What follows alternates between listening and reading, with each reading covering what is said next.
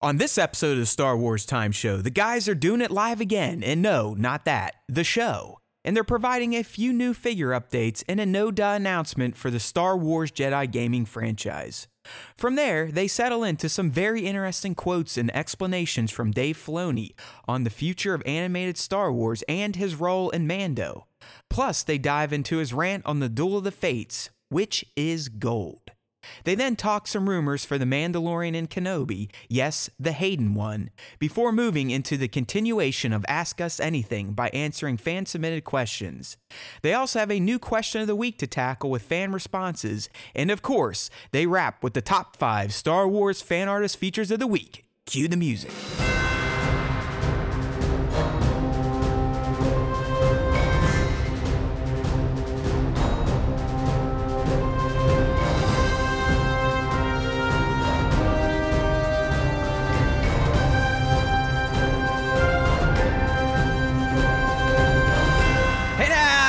Welcome back to a brand new episode of the Star Wars Time Show. It is Matt and Nick. We are here.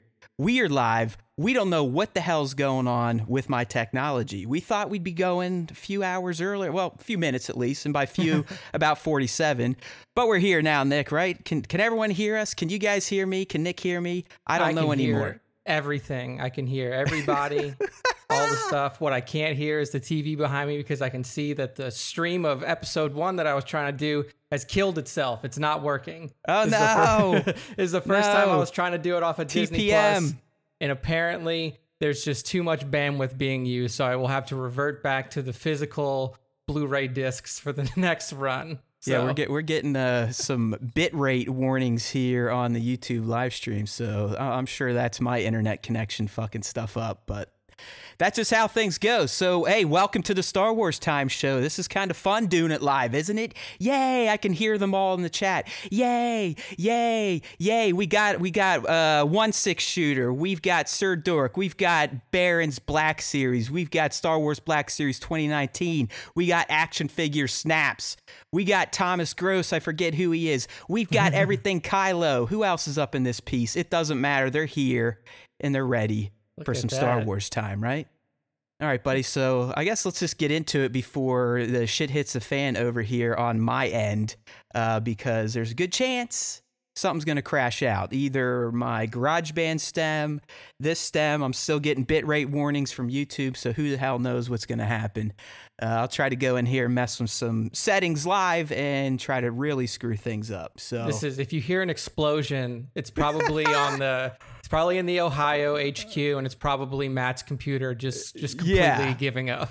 yeah, I am. I'm losing it over here. It's like I always promise Nick. I'm like, dude, I got it. I've been I've been practicing. Stuff's ready to go. The tech should be rocking and rolling, and sure as shit, when we fire up, stuff literally starts to explode. So. Uh, we're here. I, I'm not digging the quality so far, but whatever. Here we go. Let's get into it. So, as we always do, we try to start with the low hanging fruit items, right, Nick? And that's usually new toy reveals, um, video game stuff, this, that, and the other thing. And we kind of have a follow up from a reveal we talked about last week. Now we have some glamour shots of this sexy ass Hot Toys 1 6 scale Captain Rex. Ooh yeah, Get I mean Some. I remember Yes, everyone, I am recording my stem. That does not mean GarageBand will actually keep going. But yes, I I actually uh, hit go this time. So so thank you for asking, everyone. I do Yeah. uh, appreciate you looking out for me. But back to Rex here, Nick. You know, last week we, we just had the teaser image where all you could really see was his penis. yeah, you uh, can see not anything from the the neck up. But Yeah, now, you, basically you had this shot where you, you saw the old cod piece, and yeah, we knew who they were talking about. We're not we're not that stupid. We are Star Wars fans,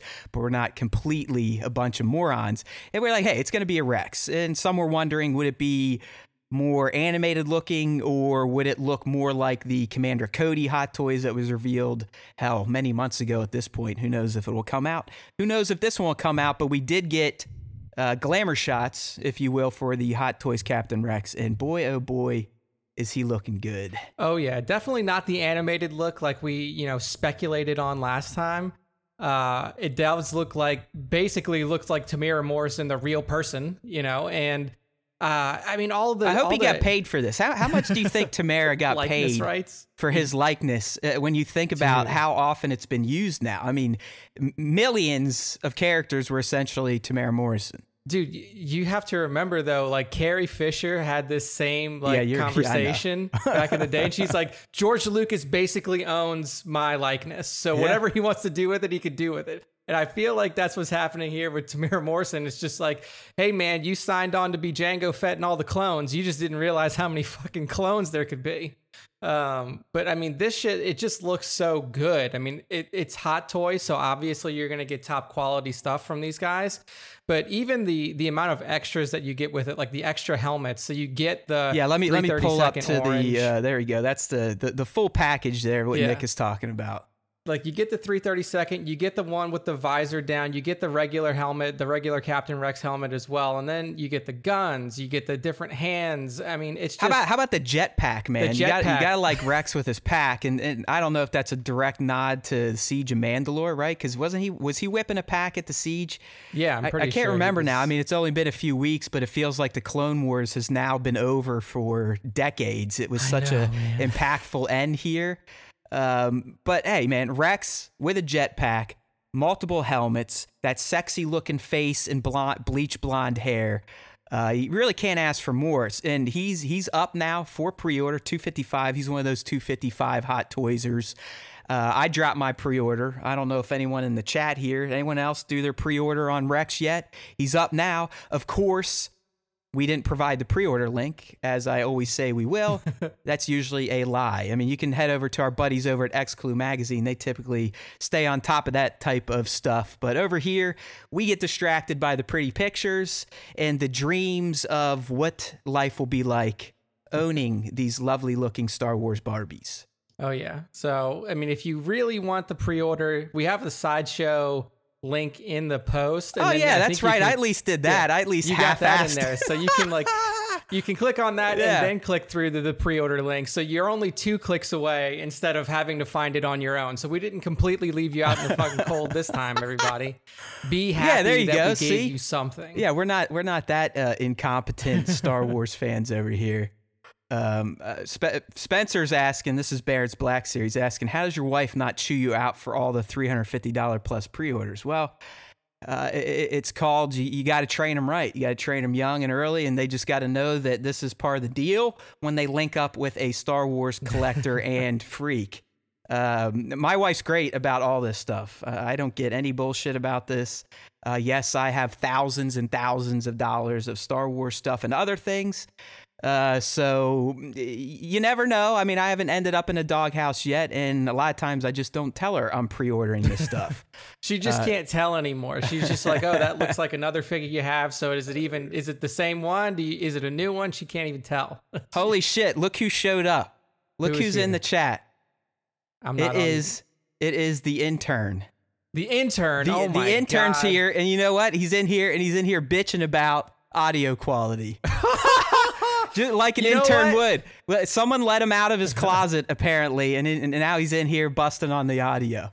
Look at that. You will. Well, Ryan, you should be our audio engineer Yeah. intern then. Yeah, we, we, we. I, I could use some help here. I'm trying to like at, at this point, I essentially have to use my penis as a third hand to to control the OBS setup here. Um, the, the chat gets very distracting. I love it though, but we're getting a bunch of stuff. Uh, a lot of the fans are interested in the fact that I am a teacher and still have money to buy all these toys. He's a and- college professor. Right. There, there's a little difference there. I don't, Spencer. I don't know what what level of education you're going for, but I kind of lucked out and got into higher ed. So I'm at a community college, and if I told you what I made, you'd probably want to reach through the chat and tweak my nipples and then punch me in the face because uh, there's it's a pretty good gig. Let's put it that way. I make plenty of money for the amount of, of work and the time that I get off. So plenty of money to spend on Star Wars Barbies. Yeah. Uh, all right, Nick. So the other kind of low hanging fruit topic we had this week is something that I don't think was uh, mind blowing to any of us here at Star Wars Time HQ. And yeah, No. that's that's the intern too. We'll keep him in there. um, but that's a fact that EA finally just came out and said, "Hey, you know what? that game we made, that Star Wars Jedi colon Fallen Order, it made a lot of money. Yeah. People kind of liked it. Fans bought it in droves and played a ton of hours of it. So let's go ahead and make it a franchise. Yeah, it's pretty much the most obvious choice they could make. I mean, it would be pretty fucked up if they had a Battlefront franchise, which they do. I mean, there's two of them, so that's technically a franchise. But to say, hey, Jedi Fallen Order was great. It was one of the best selling Star Wars games that we've put out as EA but let's only keep it to one when there was one clearly a setup for a second game at the end of the first one. And like you said, the critical reception was really good, the fan reception was really good. And there's been people out there clamoring for more content. I mean, last week we talked about some, you know, some pretty minor content updates. You got some arena play. You got some new cosmetics and stuff like that. You know, the one really thing we did, um, we did fuck up, and I'll blame it on you. Okay because uh, I think you covered this one, but there is they did add a new game plus. Oh yeah, new game plus is. I, I mean, I don't even consider that like. you gotta stay on those though. details, Nick. I can't. I can't even consider that new because you're just playing the game. Yeah, you're, you're right. No you're right. new content to it. It's just you know. I get it. I it's understand. a game. I don't know. I mean, I guess it's a game that could benefit from New Game Plus because typically the, the allure of New Game Plus, outside of you're an achievement or a trophy whore, is to kind of go through the early parts of the game being macked out, right? Like yeah. you already have the powers, you're you're you're highly geared, this, that, and the other thing. So I, I don't know what it is with that game. I, I, I was a fan. I just I have no interest at this point ever going back to Fallen Order until it's either Fallen Order two or as a I kind of speculate here, and I think EA's kind of leaving it kind of murky right now. Star Wars Jedi could be opened up into all sorts of different territory and characters. It, it doesn't always, at least from my understanding, uh, these Star Wars Jedi games don't always have to be about Cal. Yeah, I agree. We know that there are multiple Jedi that survived Order 66. Um, and, and to, you know, I feel like with Cal and with, you know, all of the crew of the Mantis. It's a it's a core group that you can keep together, and it would be fun to kind of follow them along. But I think it would be beneficial to show what other Jedi are going through, or even have you play through like a stage or two. And this is something that I'm stealing from from Force Unleashed is to play through as as Vader. Like you know that Vader's out there hunting these Jedi. You know that Vader is going through and trying to clean up the galaxy of all light side Force users. So you know that Cal's out there trying to to further the cause of the Jedi to make sure that the Jedi survive through to another generation, whenever that will be. Well, you also know that Vader's out there actively hunting them. So if you could play, if you could see things a little bit from the dark side, and then you could go back to the light side, play through as Cal, maybe have more Jedi brought into the story. Um, that would be really cool. Uh, it's similar to what you saw in Force Unleashed. Yes, you know, you had Star Killer, who was this, you know, this Jedi Force out there, and then he links up with Rahm Kota, the old master that he meets on that trash planet.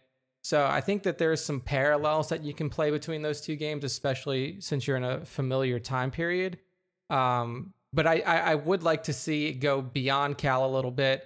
Maybe bring in some new characters, yeah. some new Jedi. I mean, I think something we talked about when we first broke the game down that Cal kind of ended up being as milk toast as a Star Wars character could get, right?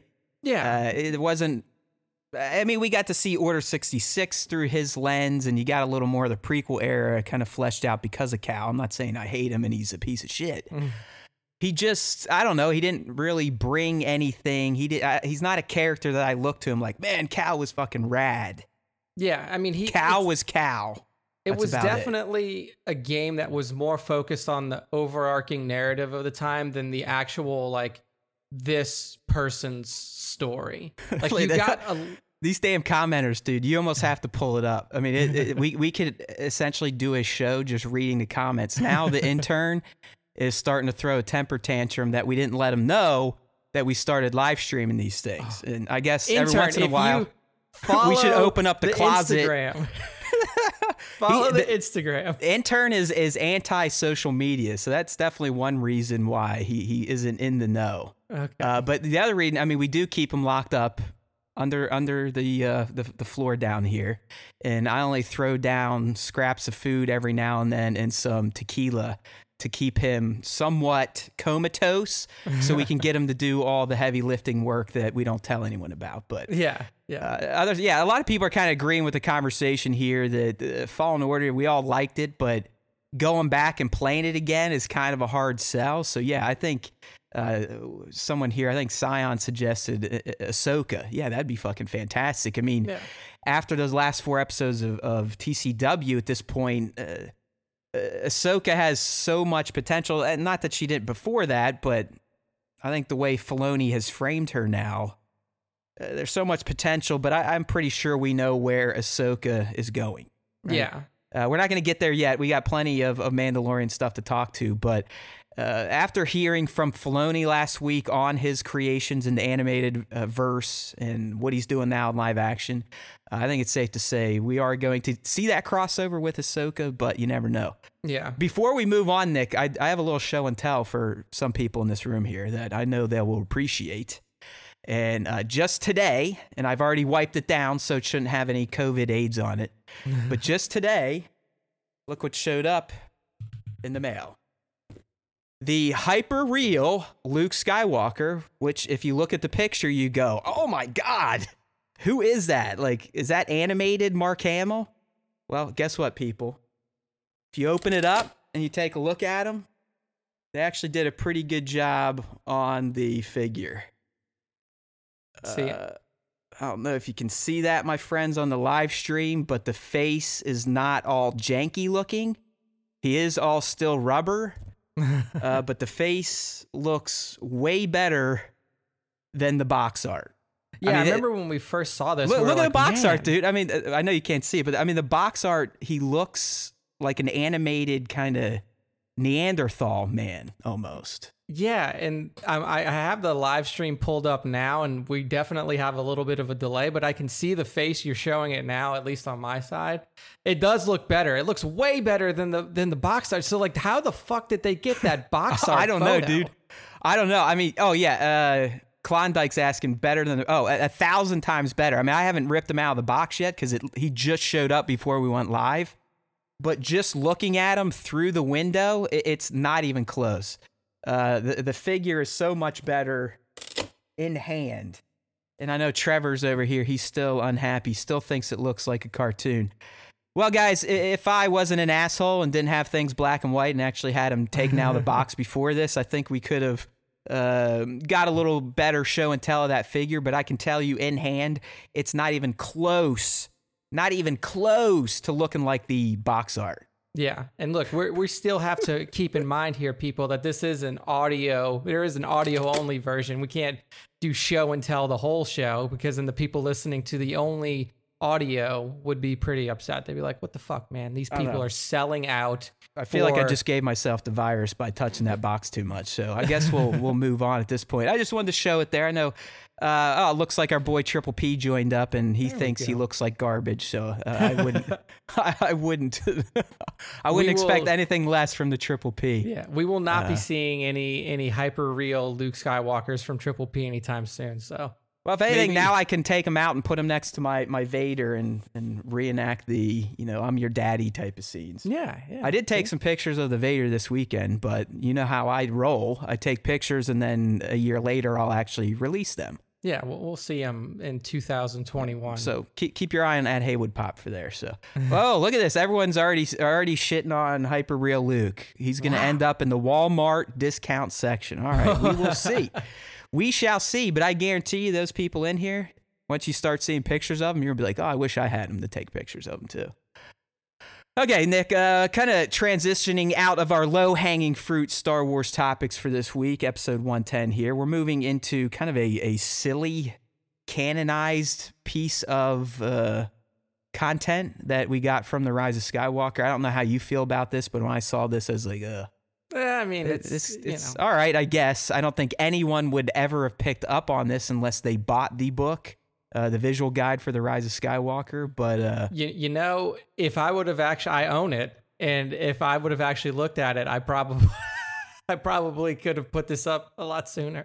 Oh yeah, yeah. Well, I mean the the tweet we're talking about I believe, yeah, th- this was posted January 6th. So that just goes to show you how in tune your boys from the Star Wars Time show really are with the Star Wars verse. I mean, it's now May, and we're talking about something that was discovered in January. Uh, but it, I think it was something that went over a lot of people's heads, and I don't really blame them because it's it's it's a big stretch that I think they're trying to make here. Yeah. Uh, but essentially, Dengar was in the Rise of Skywalker. He just uh, has essentially gone nuts. I mean, he's kind of like a real Housewives of Beverly Hills in terms of cosmetic surgery. Uh, like the dude went crazy and ended up turning himself into this character named Rothgar Dang. Yeah, it's like he Vadered himself, except in a really shitty way. Like from what the the description on the on the you know visual dictionary post says, basically Rothgar Dang, yes, this is Dengar.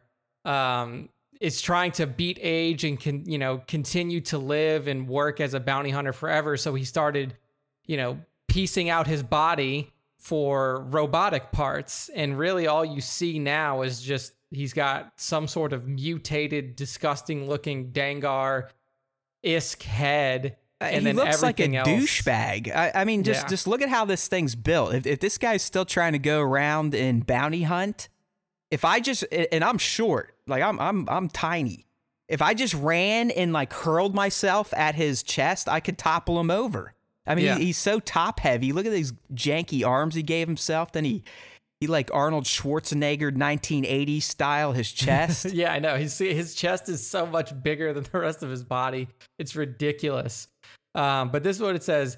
Uh, it says, as age began slowing his reflexes and dulling his senses, Rothgar, aka Dengar, turned to black market surgical clinics to replace damaged or wizened body parts with ones that will give him an advantage in his dangerous trade. Right. Poor decision making has led him to look uh, to a ghastly appearance. So Hey, he's, stupid, and we're getting some good comments here from the peanut gallery here. But uh, Tre- Trevor's asking one six shooter, why did he have to change his name? Well, he's probably embarrassed. Would you want to call yourself Trevor if you did this to yourself? Yeah, I know. If you if you had like a, a melted face and like your arms look really stupid and you know you had half a body, I don't know, dude. Right, and then the, the intern wants to know if he has a metal penis.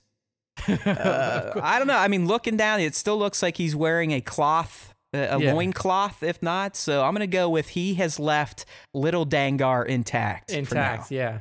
I mean, I, I want to see if we get a. We should get a, a, a Black Series figure of this and see what kind of creative stuff that. I, I would I would only want one like this so someone like Sir Dork could fucking melt him and blow him to bits. yeah, exactly. You know, I mean, it this would- one it would be a good figure to, to literally just pour flammable liquid on it, light it on fire, and take pictures of it as it's melting. Well, that would be the perfect reason why his head looks like that, as if he was actually melted, because that's what it looks like anyway. Anguished rictus is now permanent. It's pointing at his head and saying that that is that is an anguished rictus on Yeah. his face. So I don't it, I don't know. I just I thought it was odd. I know I know this is old and it just it just popped up and uh, Derpger. I like that one from Rust Belt Collector. Derpgar. yeah, it works. Uh, yeah, I don't know. He should have just stuck with the toilet paper. I think. Uh, I think he looked a lot better when he just wrapped that stuff around his dome versus whatever the hell he did here. But like I said, once you get into cosmetic surgery, you never know how far you will go down that rabbit hole. Yeah, I mean it's hard to stop once you get your first one. It's kind of like tattoos. Once you get one, there's almost a guarantee that you will continue to get them. And for Look, Dengar, I, you gotta love you his one- classic look, though. I mean, he just he looked like a bum. Like he just He looks like a bozo. He looks like he's like, there's no way. You look at this guy and it looks like he's got like Tin Man armor on. It literally looks like, I Uh. mean, and this may be what it legitimately was, like what the prop was made out of, but like an old school like diving suit that they just kind of like welded these other pieces onto. And then, yeah, he just looks so beaten down and dead. But He's, he's, all also, fat and out of shape, but hey, I Yeah. mean, he's he's one of the known bounty hunters, so I guess he was good at his profession at one point in time. Yeah, yeah.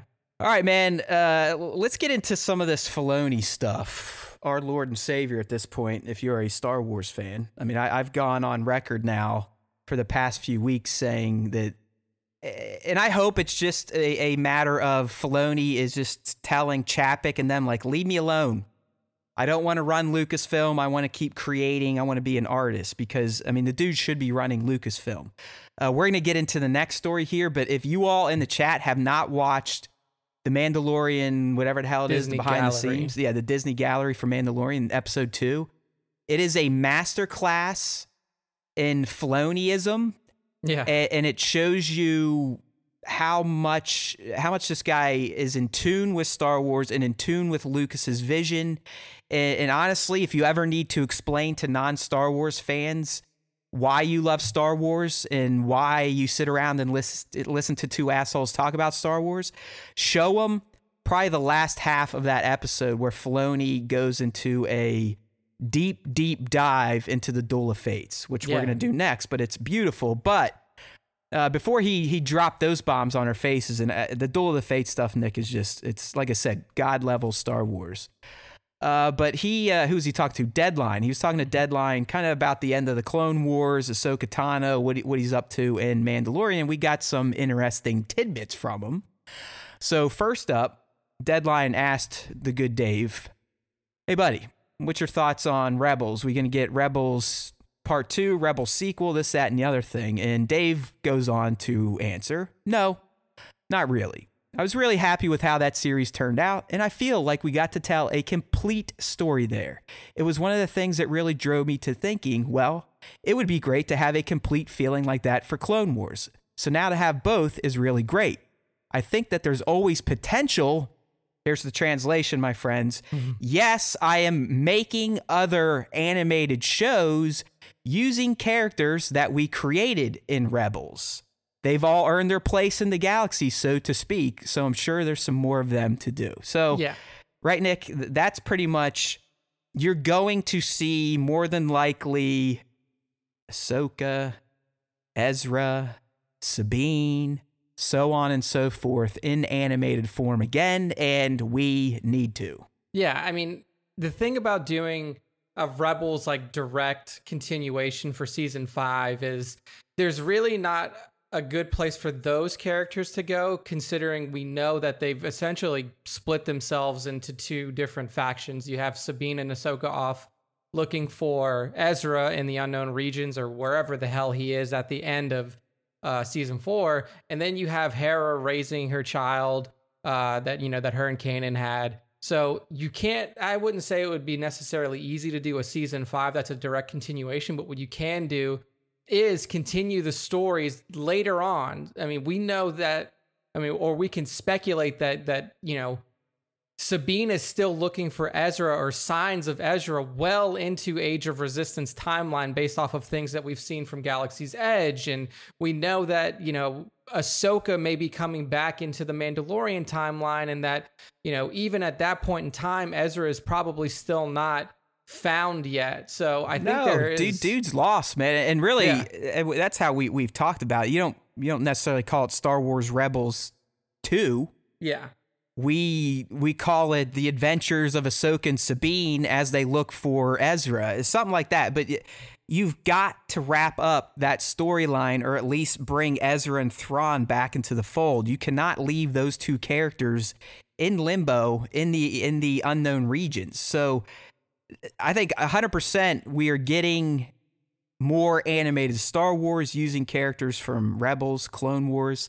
I hope they employ the new Clone Wars style of animation and Yeah. they don't go back to Rebels animation. Not that I got as upset as some people in here, but uh, I, I really think what they did, at least that tease we got at the end of Clone Wars here, with the Empire and how they look and how they remade Vader and the Stormtroopers made them look more traditional versus the uh, more cartoony animated look for Rebels.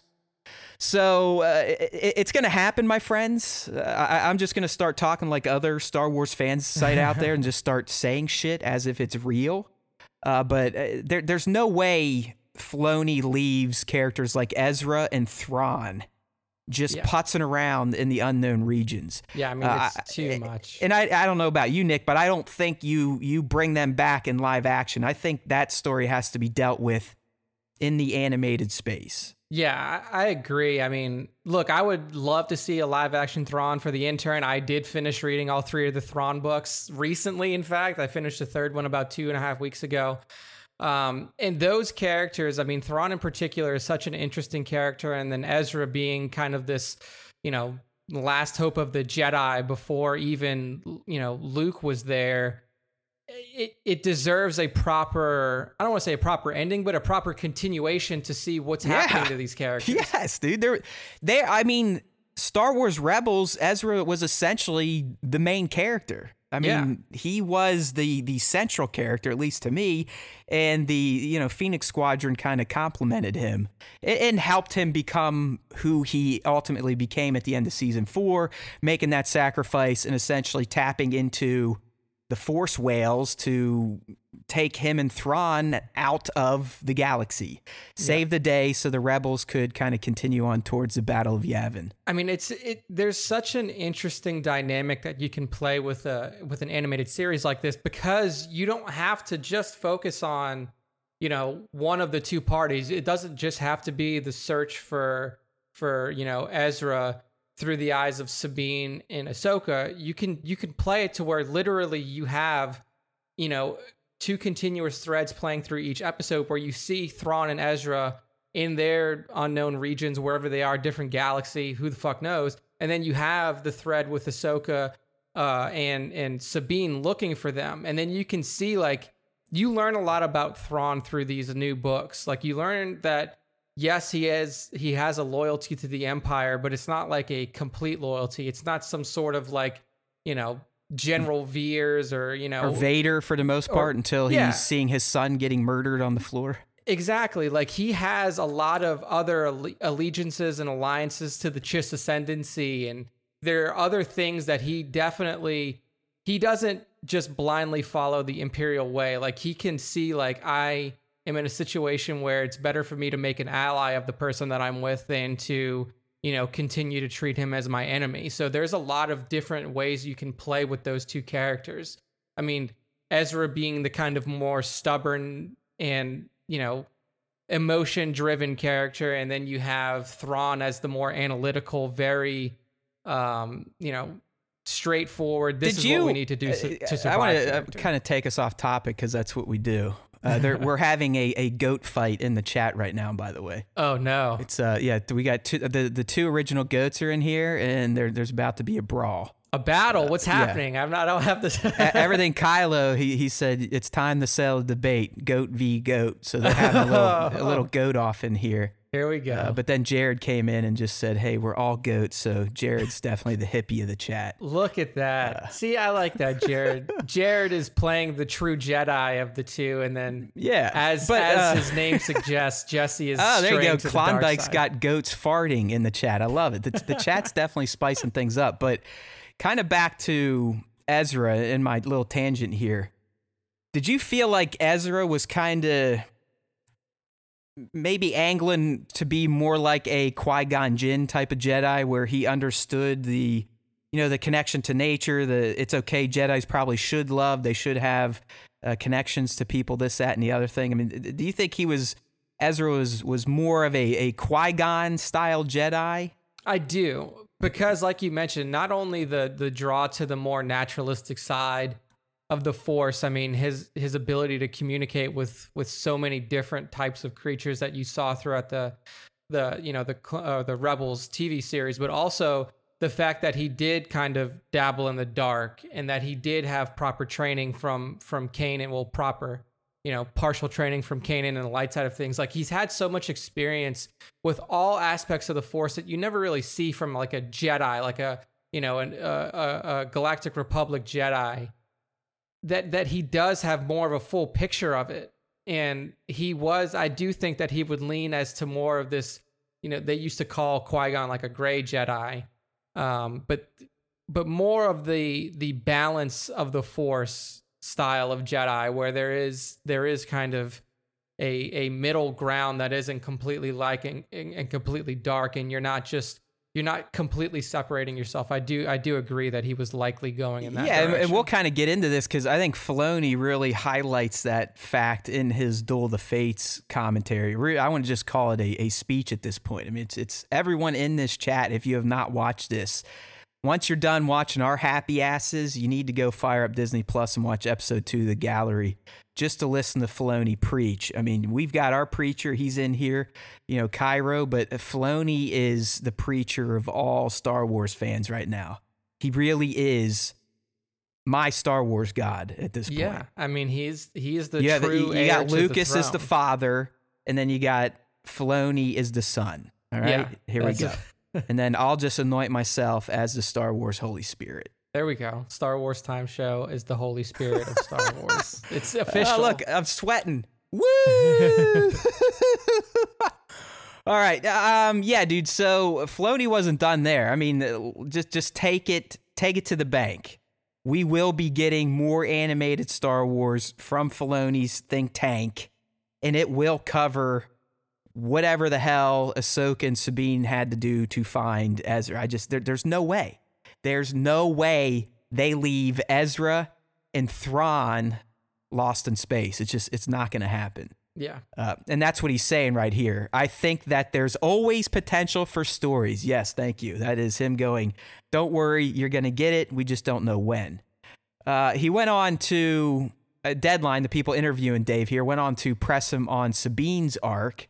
And essentially, would we get more into the dark saber, her relation to it, this, that, and the other thing, and, just kind of think about Nick. We kind of Sabine's arc with the dark saber is complete.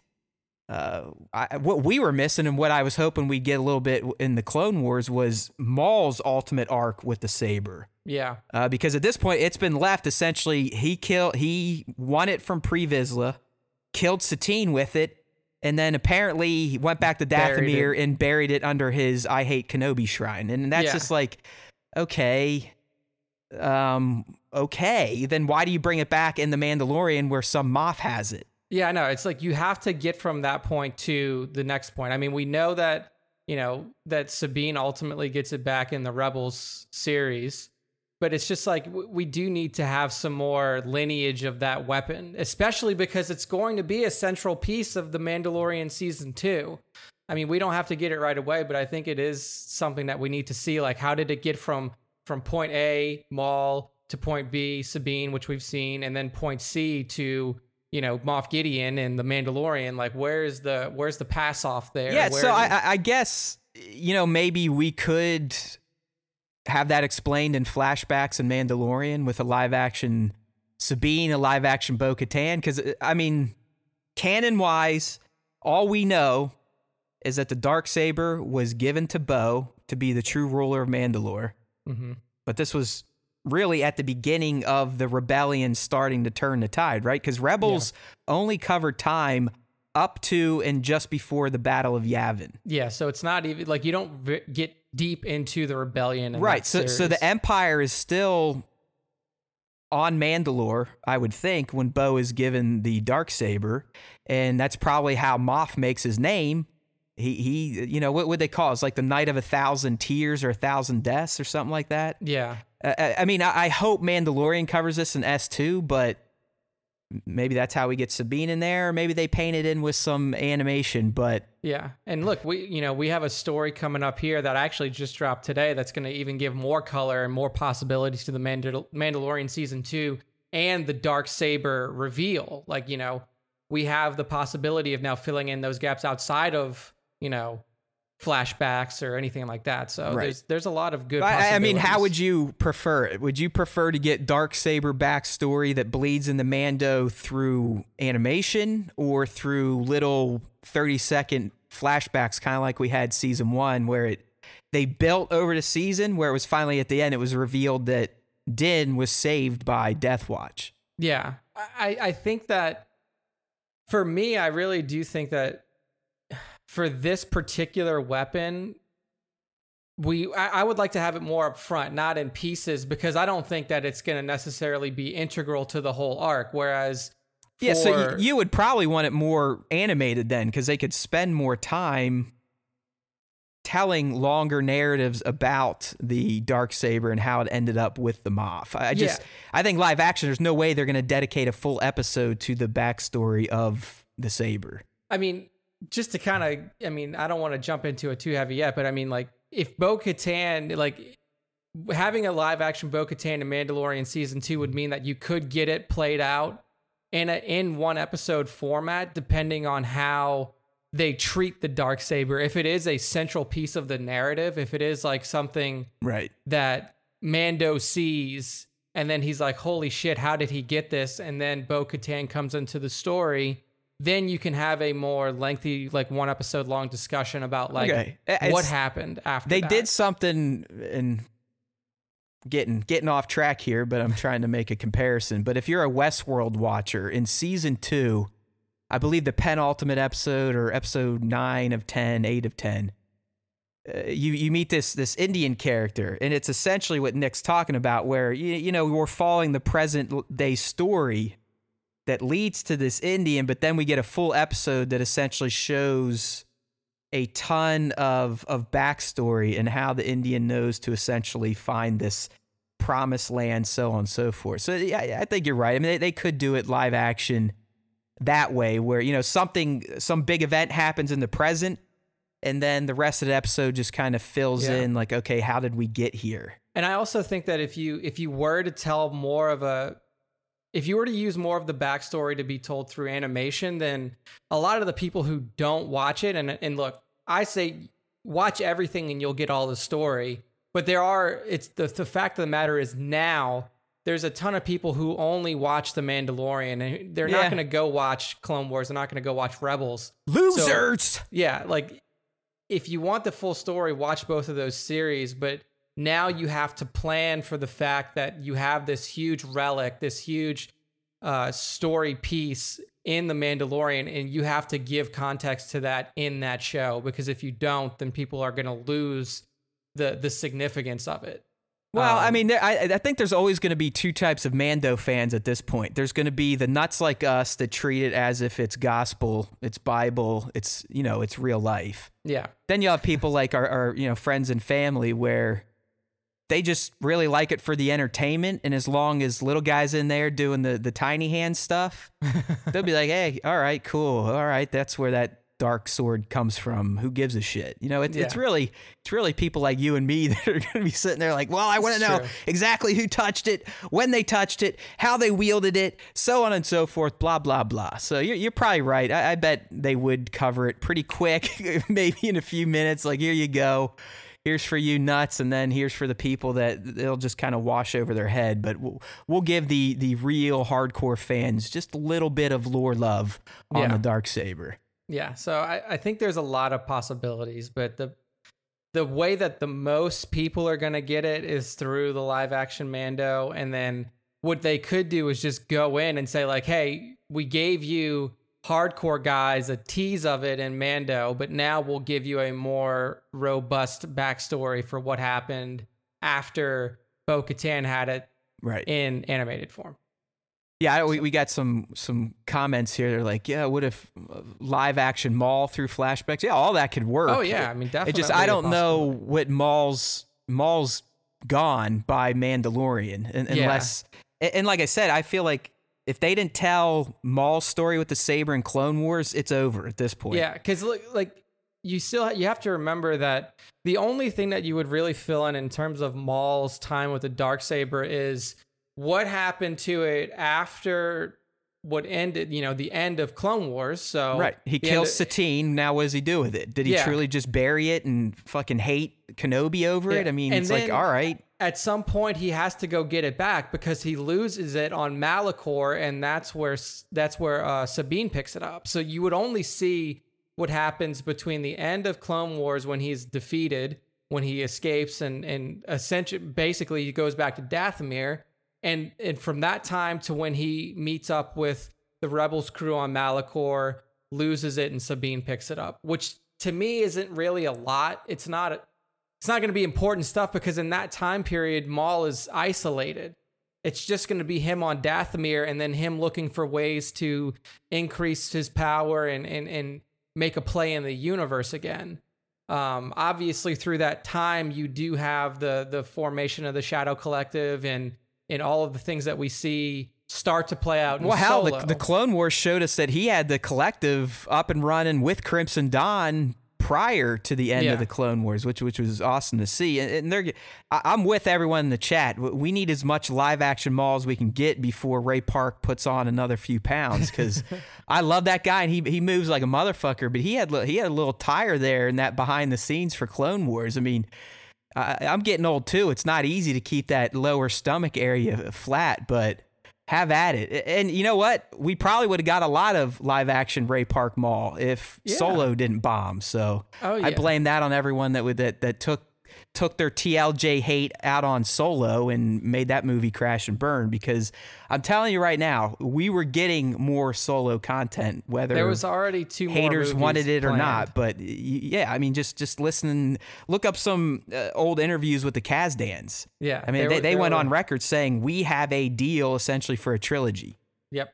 Uh, and so did Alden. So did uh, you know Emilia. They they all had oh yeah, multiple movie contracts, so it was gonna be there. And like you could have had a ton of. I mean, in my opinion, Maul would have became would have become a main character in Solo too. I He would have had to because that's agree. right where the Qi'ra story uh, thread was going. Yeah, I mean it, it's if oh, that, there if you go, movie- Super Scoundrel, Crimson Dawn Disney Plus series. Now that is a great I mean, idea. Look, that's that's what we've been calling for. Once I mean, because as soon as Solo came out and we knew that the box office was not going to carry it on to multiple movies, our suggestion was, hey, look, you have this new streaming service. You you're making live action for it. If you can get the actors to agree to it, I mean, and look, Alden's not out there making huge blockbuster Let movies. Solo burn. You knew Palp. You knew Triple P. Triple P. Yeah, he's he's one of those that's that he's got Alden's head on a pike, and Yeah. it's like a voodoo doll. He's sitting there and he stabs it every once in a while. but like the people who made Solo are not out there making multi-million dollar movies right now. Like they have, you know, they have the ability to make these TV shows. So to me, that would be the best way to pick it up. But know. Band of Brothers, that'd be good.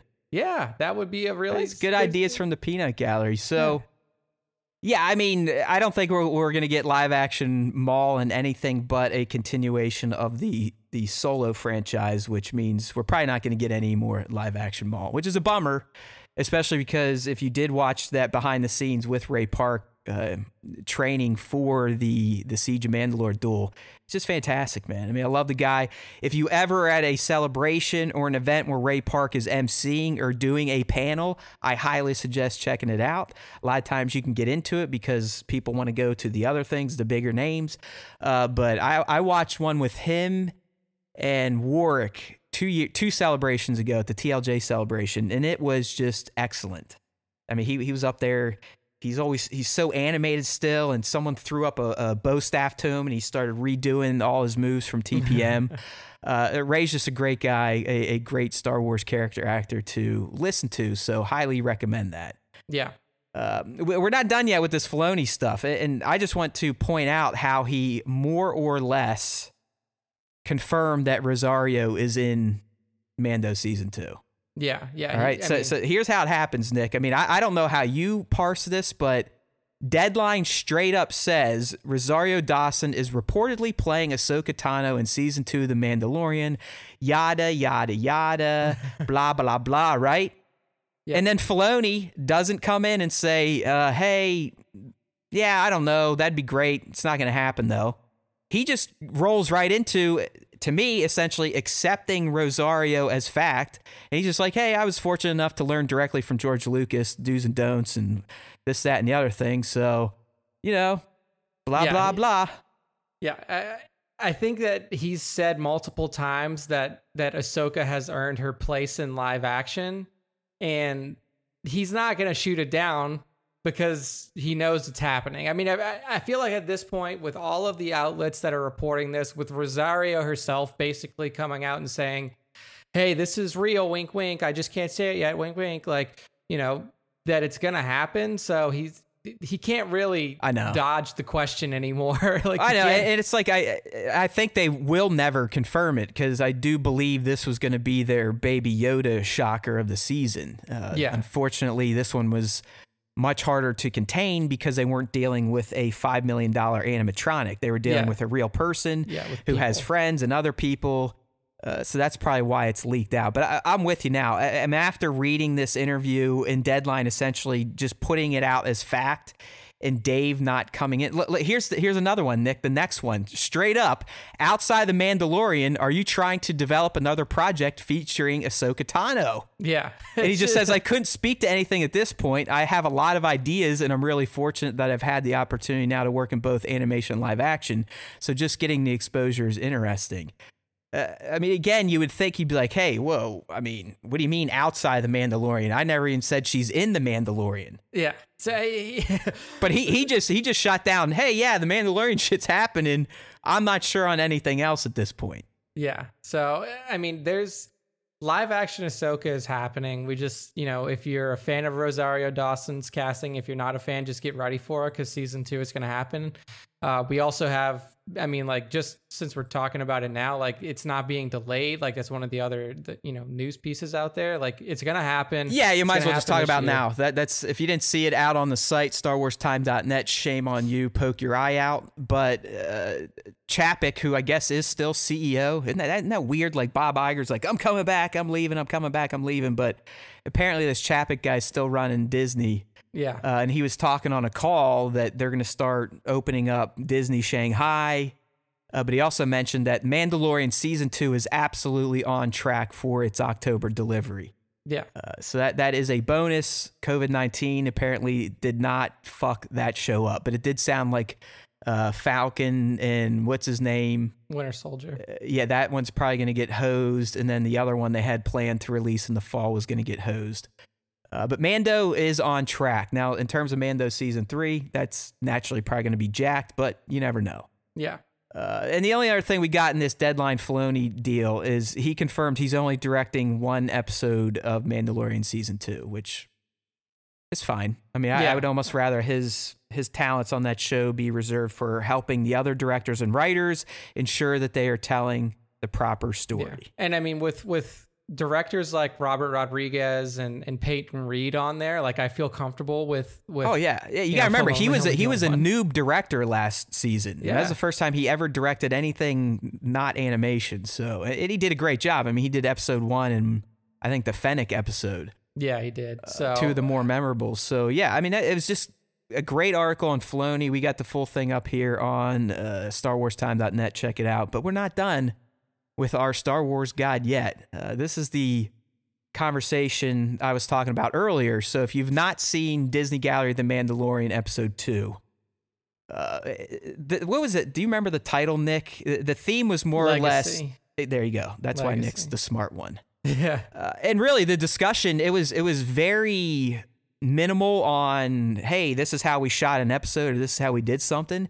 It was more or less this is why we love Star Wars. This is why we work in Star Wars, and this is why Dave Filoni is a Star Wars Jesus. Yeah, I mean it was it was way more focused on why the people who are there, whether it be the directors or the actors, were chosen. And you know, you had a lot of conversations with Carl Weathers saying how he really didn't see the value in Star Wars or see the importance of Star Wars into his early 20s, but then once he started to look into like storytelling and filmmaking is when, you know, Star Wars was really presented to him as like this this breakthrough in cinematic storytelling, especially in a sci-fi sense.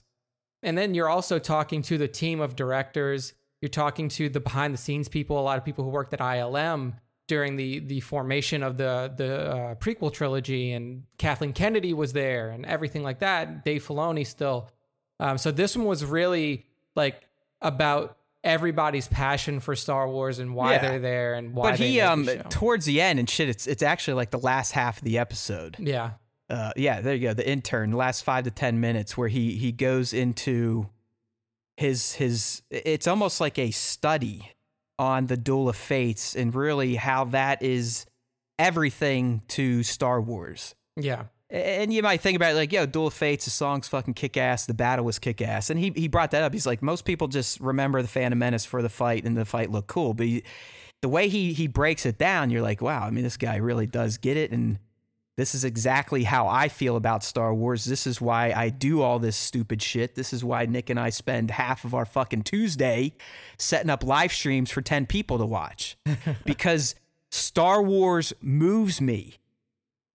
Yeah. I mean, th- this segment, I might start crying now, like just remembering what Filoni was talking about. Like, the guy is God for Star Wars fans. But really, Nick, what he breaks down about the Duel of the Fates, uh, that that makes so much sense, especially in, in just the what Duel of the Fates means. It's not just a song name. Think about it. Uh, the way he p- p- positioned his take on this, and, and I'm taking this is the right take. This is exactly what Lucas meant. It might not be obvious to us Neanderthals who do not understand writing and art and this, that, and the other thing. We just get distracted by flashy lights. But essentially, the Duel of Fates was a fight for the fate of the Chosen One. yeah. And it was really between Qui Gon and Palpatine's tool, pawn, Maul. Uh, because Qui Gon knew that he had to be the father Anakin never had. And if he couldn't provide that for him, shit was probably going to go sideways. And here Yeah. we go, right? And it did. Eh, But you never really think about that because Filoni's like, listen, Qui Gon was not like the other Jedi. He had compassion, he believed in love. This, that, and the other thing. That's why they would not put him on the council. He was a master, but he, for them, he was a little too far out. He was a little too much of a hippie to be on the council. They were all politicized, right? You know, even look at Kenobi. He brings up Kenobi. The first time Kenobi meets Anakin, he's essentially like, we got to take on another piece of shit life form. yeah. So My dog just ran in here. Filoni just really, really just kind of made me see that fact that the Duel of Fates and, and in particular Qui Gon's involvement in, in it is essentially why Anakin fell in the end. Yeah. It, it was the, the first linchpin that Palpatine needed and why he was fine just using Maul as an expendable asset Yeah. was to get rid of this fatherly like figure that could have probably trained Anakin the right way and in a way that he would have been allowed to save his mom and, and think about saving his wife and maybe even getting married without feeling bad or and hiding it. Uh, so really Filoni positioned that if it weren't for Qui-Gon getting murdered, Anakin's story would have turned out completely different. And then like one thing he also said is, you know, when when Obi-Wan started training Anakin, it was mostly because he felt obligated to. Like he it was it was Qui-Gon's dying wish for him to do this. So he did it out of a sense of obligation and not out of a sense of, you know, of compassion or fatherly love, which is why in episode 2 you see this kind of strained I don't want to say strained relationship. You see this kind of combative relationship. Well, as, as Dave says, they're they're brothers, and Yeah. and Nick, you could probably speak to it more than me because I I only had a sister, but I would assume. While you guys probably don't hate each other's guts, there might have always been a competitive nature between you and your brother. Oh, look, I mean, you know, there's regardless of you know how much time is between your births, you know, between me and my brother is 4 years. So like when you're younger, that's a pretty big gap, but now it's not. Like you will there's moments that you'll hate him. There's moments that you'll, you know, you, you want to get into a fight with him, you want to throw him off of a balcony. But then there's also moments like you see between Jesus, man, what'd you guys get into down there in Louisiana? It's just like it, it is. It's it's a very interesting relationship, and it's nothing like a fatherly right and, relationship. and that's what Filoni was saying. He's like, yeah, I mean, Obi Wan ultimately, begrudgingly, in fact, agreed to train this little being that he had so much resentment towards. Mhm. But he he never gave him the the love. It was always the hard beating him on the head. No, no, no, don't Yeah. do it this way. Don't do it this way. You're acting too cocky. Yada yada yada. yeah, and he was and and and he didn't know. Obi Wan didn't know that that's what Anakin needed was a fatherly, more caring approach to things. Like Right. and and, uh, and Obi Wan, like we said in previous episodes, was like, you know, a very perfect galactic republic jedi like he was against connection he was on the council he was a proper master he he was what yoda and mace would want in a master one that that followed the book Oh yeah, and know, then he turned T. into a lying piece of shit. Yeah, well, because To- then, to then write he his- realized like yeah, to write his own narrative. He's like, yeah, Yeah. we were idiots to sit here and act like we were all too good and we couldn't love and we couldn't have compassion Yeah. and we just always had to go by the book. He he he literally he you know hindsight's twenty twenty. So when he finally saw like oh my god, and then also he started communicating with Qui Gon. I mean at the at the end of episode three we found out about that. So like he got more context into like you know why did this happen? What what did you see that we didn't see? And then he Qui Gon probably fucking laid out to him like, look, dude, you know this this thing, no attachment, this this you can't you know have loved ones and you can only focus on the force this is not the way to do it so that's why his tune changed Well, yeah, it's like uh, Filoni said that, that that failing, Kenobi being a brother, that was a huge failing for Anakin because he didn't have the family he needed. yeah Then he loses his mom. He failed to he failed in his promise to her. yeah And so all that just just fucks him up. And obviously, we know what happens the next time he's presented with a chance to save somebody he loves. yeah he, he can't he can't help himself which is also something you know he continues to, like Filoni continues to essentially draw this line out from the Duel of Fates episode 1 all the way through to episode 6 but one thing that I thought was interesting in the you know the between time and in the around it, it was a very off comment um and he was talking about like he says you know a lot of people thought that Anakin should have been darker leading up to his fall in episode 3 and he disagreed. And and the way that I think about it after hearing him say that and hearing him kind of explain this thread, this Duel of Fates thread, is that th- the reason that we all wanted to see Anakin darker is because we knew the ultimate outcome. Like we knew, all right, from the moment we see this kid in episode one, you're Darth Vader. Like you're gonna be Darth Vader. So you need to look, you need to look and be Darth Vader throughout this series. We need to see you becoming Darth Vader. But what Filoni is saying and, and why you don't see the darkness in the movies, like this this progressive fall to the dark, is because the decision was an irrational decision. The decision was was made in the moment. The decision was made out of emotion, and it wasn't a it wasn't a controlled emotion that Qui Gon could have taught him. It was the emotion that had always been inside of him. So when we see this his turn in Episode three, and we're like, where the hell did this come from? It's because it comes from a place where of irrationality. Yeah, I'm, And- I'm glad you went here, Nick, because in our little Slack chat, I was communicating with you last Friday. Yeah. Uh, I just got a new movie screen, 100 inch screen and projector. Uh, so we set it up down the basement, and the little kid's like, I want to watch a Star Wars movie. I said, You know what? I've finished the Clone Wars now. Let's check out Revenge of the Sith. If you're a fan of this show, you you probably know my take on that film and how it, it has disappointed me because of how Anakin's fall is handled. I've said we, we should have seen a little more of the darker stuff, the, the things Nick is talking about and what Filoni addressed. And I'm not gonna I'm not gonna fuck around here. This isn't bullshit. I don't know. Maybe mm-hmm. I had one too many drinks. He, you did say in our Slack chat, you're like, I don't know if I'm drunk or You're right. I don't know if I'm drunk or what, but I, I the movie played differently for me for the first time since 2005. And I 100% credit that to the final four episodes of the Clone Wars and really just everything Filoni did for the character of Anakin Skywalker in the animated series. It's as Nick said, I don't I don't know what happened. I really don't. I don't know if it's because we knew we we learned a little more from the Clone Wars or whatnot. But when I watched that movie, I really focused on Anakin and how they were treating him, both the Council, Palpatine, Kenobi. And if you just focus on that stuff and, and you kind of block out the rest of the nonsense, because let's be real, there's still a lot of bullshit in Revenge of the Sith. I, I can't tell you, like, I, I honestly feel bad for Natalie Portman. Uh, they they diminished Padme's role so much she just became like a, a barefoot and pregnant whiny housewife who had horrible lines. Uh, she she acted horribly in the film.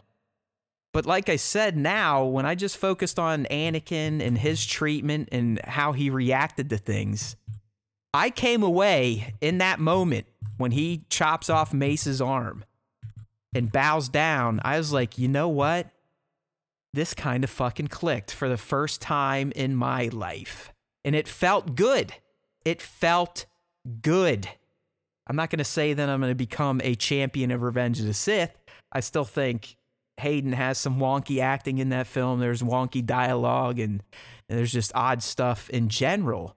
But for the first time, Nick, I finally felt like, you know what? With the Clone Wars stuff and Anakin and Ahsoka and Maul and this and the and the Jedi Council being dickheads and a bunch of hubris assholes, I was like, I finally see what George was going for. Yeah, I mean, what essentially happened is Palpatine inserted himself as that father figure. Yeah. In in the place of Qui Gon, and you know who knows if if Qui Gon could see this in the Force, if he knew that this was going to happen. But what what essentially you see is Qui Gon dies. Obi Wan becomes the the mentor of sorts. He becomes the the trainer, but not the father. And then Palpatine is the one that comes in and says and is giving him all of this essentially praise. He's you're the oh, strongest yeah. Jedi. Yeah, he. You're- I mean, he you're- strokes him so hard. I mean, he Yeah. he he tells Anakin everything Anakin has wanted to hear from Obi Wan Kenobi. exactly, and and it and Qui Gon wouldn't have done. Qui Gon wouldn't have told Anakin what he wanted to hear, but he also wouldn't have been, "Shut up, Anakin. Do it my way, or hit the highway." and and it doesn't help that in that scene where he becomes where he's denied the rank of master that Obi-Wan doesn't stand up for him. Like Yep. o- o- Obi-Wan doesn't come in and say like, "Hey, I know that he's the youngest of the masters, but you know, or he would be the youngest of the masters, but he has, you know, given his his track record, given what he's done for the republic in this time of need, given, you know, the fact that now that we know that he's trained, you know, like, you know, he had an apprentice under him and all of these different things. Like, right. See, oh man, that's the other thing. Like it- the Clone Wars fleshes Anakin out so well. Yeah. You see the hero of the Republic that General Anakin Skywalker was. So now him being denied the rank of master holds so much more meaning than it did in the movies alone. Because Yeah. basically, and in the it- movies, he was still willing to do the right thing. He comes back after figuring it all out.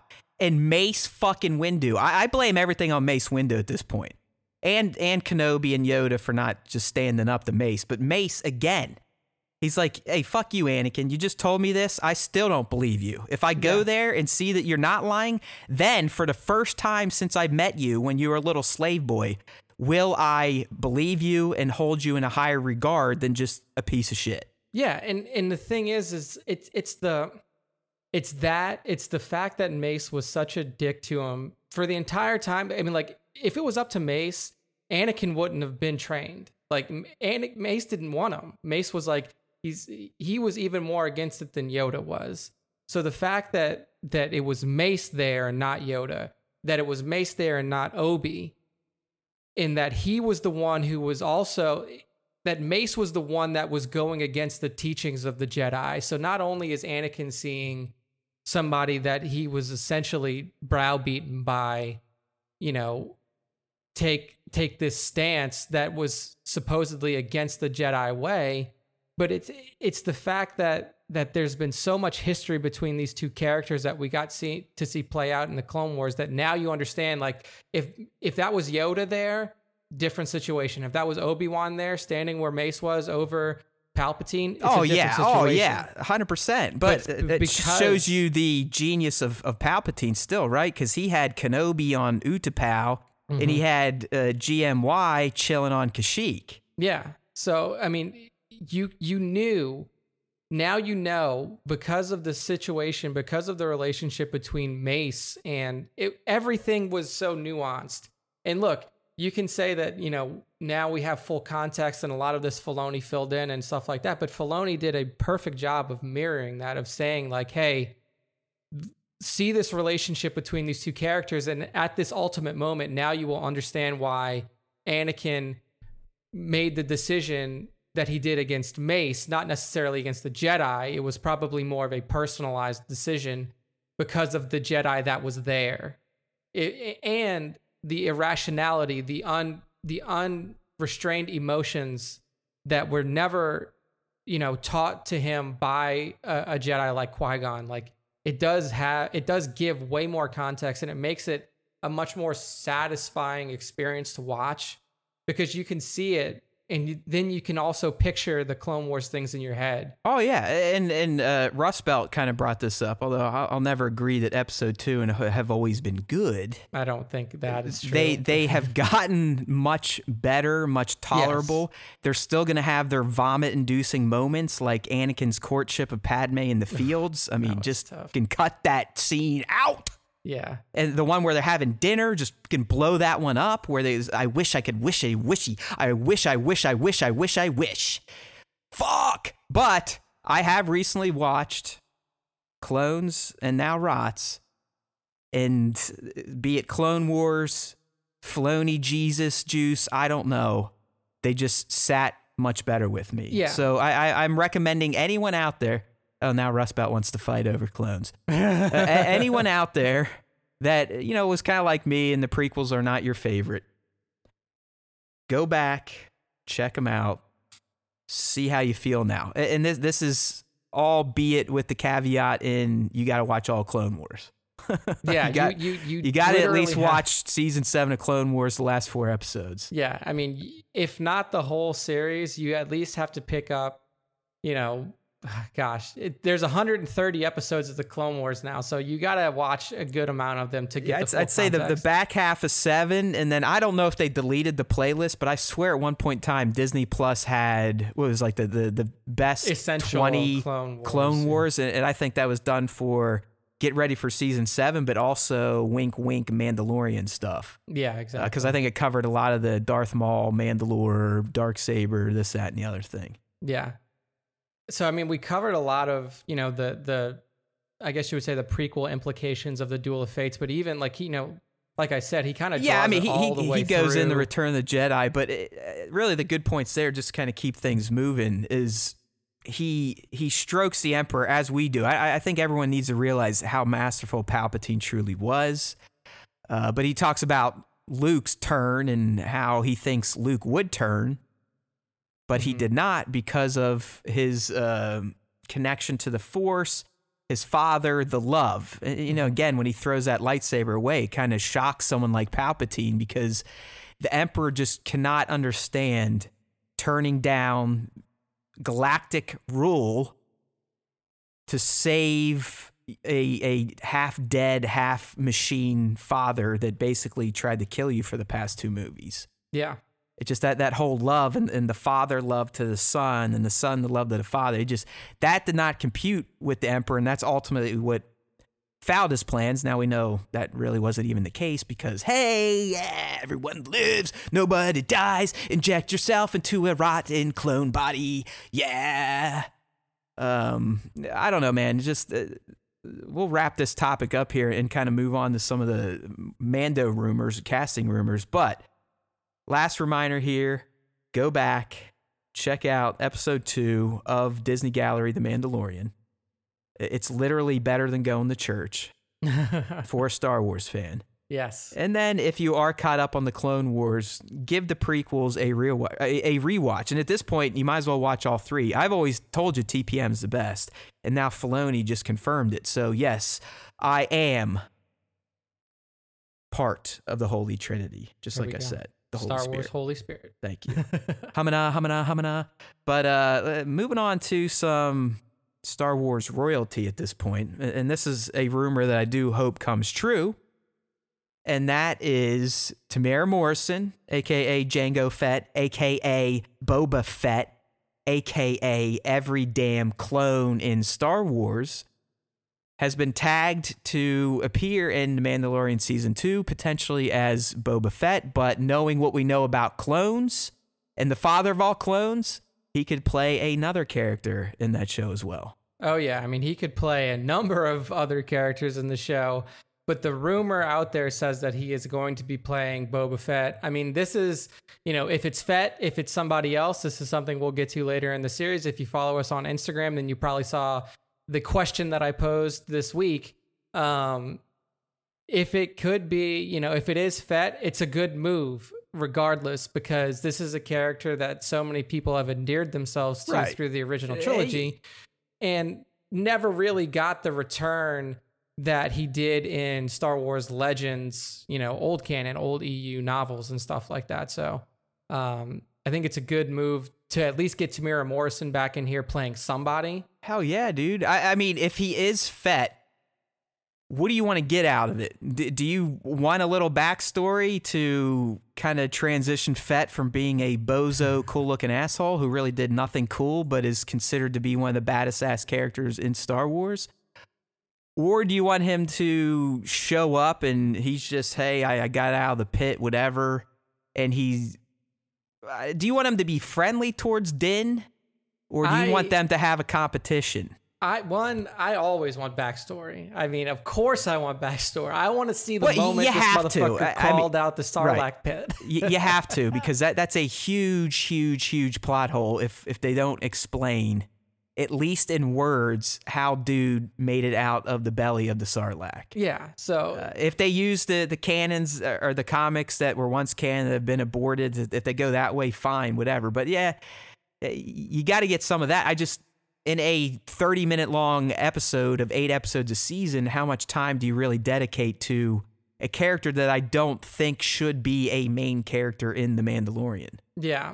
So to me, I think like I, I think at this point in the galaxy that you know, if this was still Imperial times and Boba was still making money and he was still this this infamous bounty hunter that is, you know, running shit and has his own enterprise, then I could see him being more of an antagonistic figure towards the Mando. Well, that's a good. Liam just proposed, and I kind of like this that he could be working for Moff Gideon. He I mean, he And could, maybe but I maybe don't that's think, maybe that's why we saw his spurs roll up the Fennec Shand's corpse or supposed corpse, right? I, Yeah. don't th- I still don't think she's dead. Uh, but maybe Gideon sent uh, Boba after her to see what the hell happened. Could be. It could be. I mean, I don't think that he would be doing it out of a sense of loyalty or obligation to the Empire, though. If anything, it is a job, and that's how Boba Fett was always described Yeah. in old canon. Is that he do, he doesn't have a personal vendetta against Han. Like that even came up in one of the books. He he was like, "Look, I don't have anything against you." Like in one of the the Star Wars Legacy of the Force books, like they actually linked up together, and and like he had a conversation. He was like, "Look, I never had anything against you. A lot of people wanted you dead, and a lot of people wanted to pay me good money to do it. So that's why it seemed like I was always on your ass. But like, I don't have anything against you personally, and you know that you know." Right now, we're working together because we have a mutual interest. If somebody pays me to kill you again, I'll be at you just like I was before. So I don't think that you can play Boba Fett as like a like an imperial sympathizer or anybody who's like you know loyal to the empire because right, but uh, but if Moff him. if Moff is going to give him some cash, like you said, Oh, yeah. he'll he'll take it. yeah, I, it- I, I, I'm, I'm, I don't know. I, I, you remember we, we talked about this back when we saw that, that Stinger scene. You know, who Mm-hmm. could it be? If it's Boba Fett, I was all like, fuck him. We don't want him on the show. It's going to take away from Mando. And then I, I kind of changed my stance on that the more I thought about it because of how people revere Boba Fett for some reason. yeah, But he, I do think at this point that he could, if they're competitive, if they're combatants, and Din takes him out, clearly that is just going to make our Mandalorian an even bigger pimp than he already is. yeah, If they teamed up, that could also be quite interesting because I here, think- here we're getting a prequel era character that is essentially the the genesis of all these clones and turmoil in the galaxy and help bring about the empire itself indirectly, sorta uh, you know, maybe they, they kind of team up. And since the Mandos, I, I even hate calling Fett a Mandalorian because we, we still don't.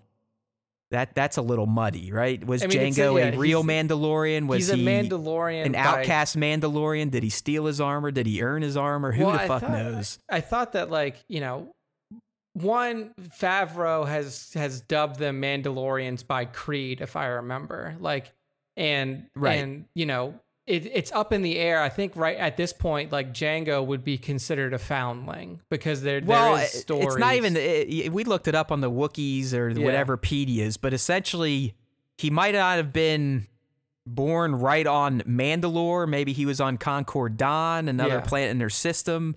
And he was Mandalorian, but not true pure blood. So that's why they kind of looked down on him, this, that, and the other thing. I mean, Mandalorians were kind of assholes. I mean, we even saw that in the end of the Clone Wars here, right? Yeah. There, Bo Katan goes and asks for help, and before the job's even done, she's like, "Are you guys gonna get the fuck out of here yet? Because Yeah. we're Mandalorians and we don't get help." Yeah. Uh, so you never know. I mean, it did sound like the true Mandalorians were dicks to Jango Fett, this, that, and the other thing. Who to know? Who knows? He's got the he got the armor. He doesn't quite adhere to the creed that we now know in the Mandalorian, but did that creed even exist back then? Probably not, because Clone Wars we do see them taking their helmets off uh, all the time. In fact, and it would Yep. make sense that they put the creed in to kind of salvage whatever their heritage they had left after the Empire essentially murdered them all. And that's why I would like to see him. Like I could go either way in terms of the combative versus the the helpful Fett, Right. but I would like to see him more in a in a lighter kind of way. You know, Yeah, not He just know- no, no, no. He's no like- good to me, dead. Yeah, like he he as much as he, you know, is this infamous bounty hunter, he is at his core and I feel like he believes at in somewhere in his core that he is a Mandalorian. And knowing what has happened to his people and knowing what has happened to you know Mandalorians all over the galaxy, I feel like he would be drawn back to that society. Well, here's another tie-in. He's got a hard on for Jedi. He does. This was expl- even showcased in multiple episodes in the Clone Wars. I mean, as a kid, he he gets himself onto a, a D- Mace's destroyer, I think, and tries to kill Mace. Yeah, he does. Like he, he was he was always looking for revenge. Uh, Right. Yeah. I mean, he, you know- he hated the Jedi. Multiple times tried to take him out. So we know what Din's mission is. They could work that angle. yeah You know, may, maybe Boba's tagging, following the Mandalorian, knowing what he has, to maybe find some Jedi just to murder, to, you know, Yeah. get a little more revenge out of his system. he could Uh, definitely y- do you that. You never know with Boba. I mean, th- th- there really is. It's kind of a blank slate because of how his story was so abruptly ended in the original trilogy. Yeah, and I mean you don't you don't really have any Boba material now. I mean, like they've outside of Clone Wars, you know, when he is a child, and then you don't really see him again until the the original trilogy. And Right. there's really like so that and and don't have- never went back and finished the. We were going to get an episode at least shows how Boba gets the dent in his helmet and how Yeah, Cad Cad Bane Bane. dies, but Yeah. who knows if that's still canon at this point? Because some of the commenters they're they're they're kind of back on that the stinger, and we heard the spurs, and we're like, well, Cad Bane had spurs, and yeah, Cad would be great for the show too. But if this Temuera stuff is legit, which it probably is. It- It's pretty easy to figure out who he's playing. I mean, it's it's going to be a clone, which would be Rex, or a Or- clone, which would be Boba. Boba. Yep. And you know, this next rumor that we have here can kind of, you know, if if Uh, you're Greggy the- boy saying, we'll, we'll, we'll we'll address Greggy here. He's got a good point. what is what is Greg? Would you want Fett and Kenobi? Because, well, listen, there there is in the rebooted Star Wars comic canon, I believe Vader does send Fett to Tatooine to investigate some shit. And he either runs into Luke there or he runs into Kenobi's old hovel. But it, Fett, it, canon at least, was used to kind of explore some some Kenobi stuff. I mean, he can definitely be in both. I mean, he can be in in Mando and Kenobi. I think that I don't think that the way that the Kenobi series is playing out that would add Yeah, to there's the not narrative. there's no room for it, right? I'm with you. So Yeah. sorry, Greg, we tried. But it, it's it's purely based off of where it lies in the timeline. Like, I I don't think that at that point in time, you know, one, Boba would would even be in the employ, quote unquote, the employee of the Empire. Um, and two, I don't think that that's necessarily Vader's focus at that time. Um, I think there's, you know, I mean, again, like it depends on where this timeline sits, but I don't know if one that would fit the narrative of the show because I think the narrative of the show is going to be more focused on Obi and not necessarily on the Vader searching for Obi aspect of things. Right. Um, but if he is there, I mean, I don't think it would be out of place. Like you mentioned, it's it's kind of already been brought up in the comic series and different things like that. So um, it could happen, but he I just killed don't know. if Boba's dad. Hey, hey, what movies are you watching, Greg? He didn't kill Boba's. Obi Who- didn't kill Boba's dad. Obi Wan Kenobi doesn't kill Jango, you silly, silly Ma- boy. Ma- Mace cut his head off, sir. in in Attack of the Clones, they Yeah, had remember, a tussle. Like Obi Wan uh, Kenobi's the white one with a beard. Mace Windu's the bald black guy. yeah, Okay, just- Um, yeah, like. J- Jango tussled with Obi, but also like fucking Jango didn't even know who that was. Like Jango didn't know who that guy was. He's just like this is some Jedi that's sent here Yeah. and is fighting me for some reason. Like he didn't know. Yeah, remember, was Jango on. was just a, he's just an honest man trying to make his way in the galaxy, right? Yeah, and and you know, Boba is scarred because he picks up the severed head of his father off of Mace Windu's blade. So, um, Yeah. I don't know Greg. all about it. Temuera, I mean, we're, we're probably going to revisit this during our, our fan question segment, so we Yeah. will be back. Yeah. But as, as Nick was getting ready to, to kind of tease here, uh, just before we went live, we got one hot off the presses, and that's the fact, and some of you in the chat have been um, already talking about this, and we're we're still going to treat it as a rumor until it's uh, officially announced. But Katee Sackhoff, who voices Bo Katan, is supposedly now going to be playing Bo Katan in what else? The Mandalorian. All right, so Yeah. before we get into this, Nick, at this point, Ahsoka, Boba, Rex, Bo, Sabine. At what point do we have to start drawing the line in the sand and being like, okay, let's all calm down? I, uh, would they really do this? The guys that crafted that excellent first season, the slow drip reveals, are they really just going to flip the switch now and be like, hey, everyone that Filoni created in animation, you're now in The Mandalorian season two? I think it works in a certain way because he what he basically did was like the slow drip of of season 1 was essentially to introduce people who haven't been in Star Wars since the movies to this timeline, to this period of time where all of these, you know, animated characters can coexist together. And now that that has been done, I don't think you need the slow drip anymore. I think you can come out and say like bang, we're on this mission.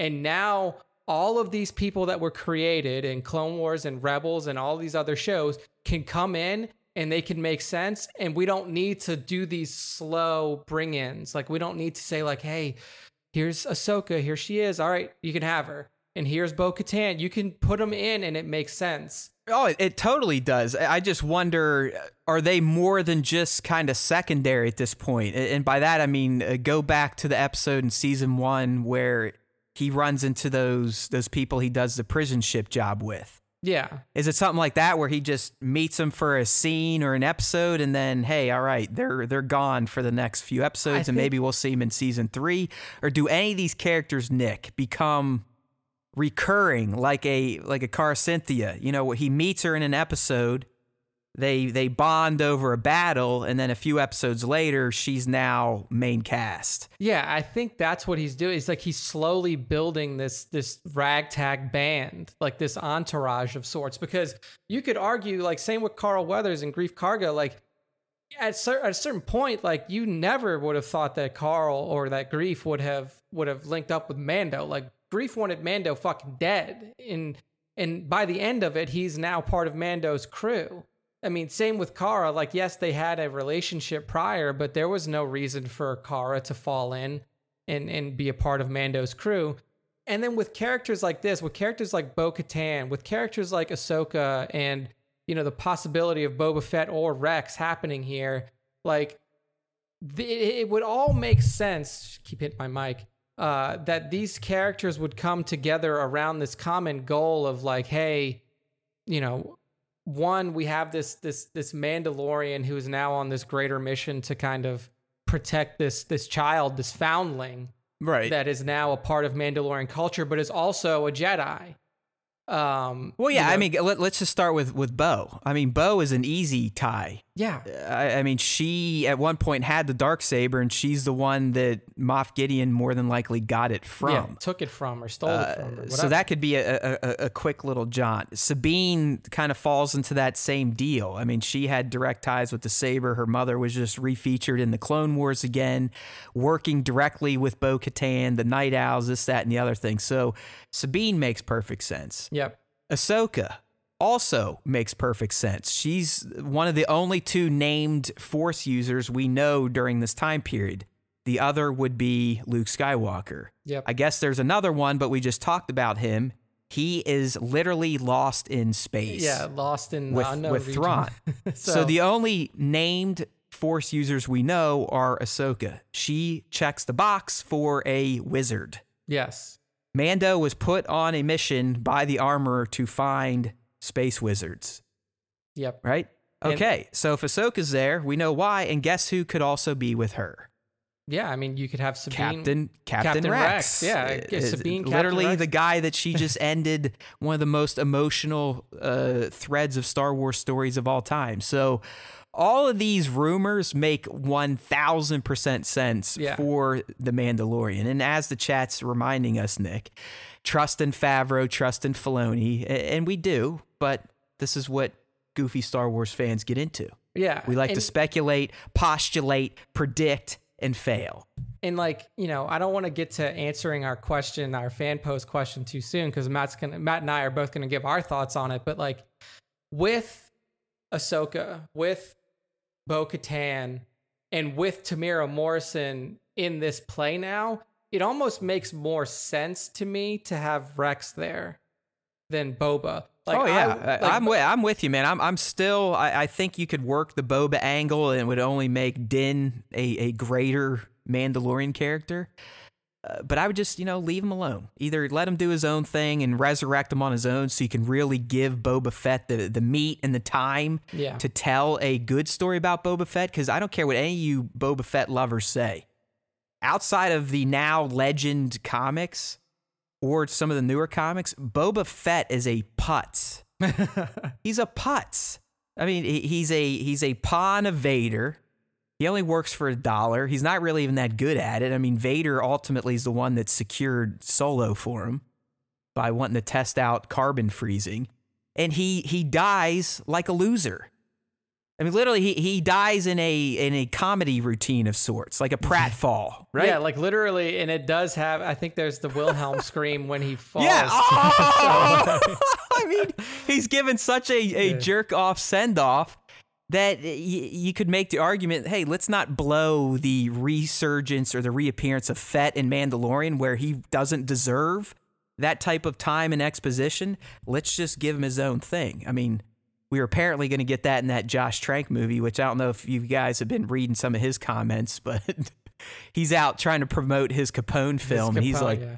he's like, yeah, I, I quit Disney Star Wars because I didn't want to get fired because they hated me after Fantastic Four sucked and this, that, and the other thing. But I mean, look, they were gonna fire you e- either way. Like he was Right. right. He quit so he wouldn't get fired. But that Fantastic Four movie was trash. yeah, and It apparently real he was he was nuts and he's just going out saying a lot of this just to make some headlines. But I, I Yeah. don't blame him. Got to make some cash, and he's more or less this is his last chance to ever make another movie. I would think. Yeah, Um, I don't know, man. I mean, there's there's a lot of exciting things to think about in terms of Mandalorian season two and where we can go, knowing what we know now. Uh, Yeah. In terms of how really even the Siege of Mandalore episodes could play into some of the stuff. You know, I, I said it in the past. This really kind of tees up the fact that the Mandalorians, Bo Katan in particular, would know, like, hey, you know, let, let's just play it out now, right? I'll be Din, you be Bo. Okay, ready?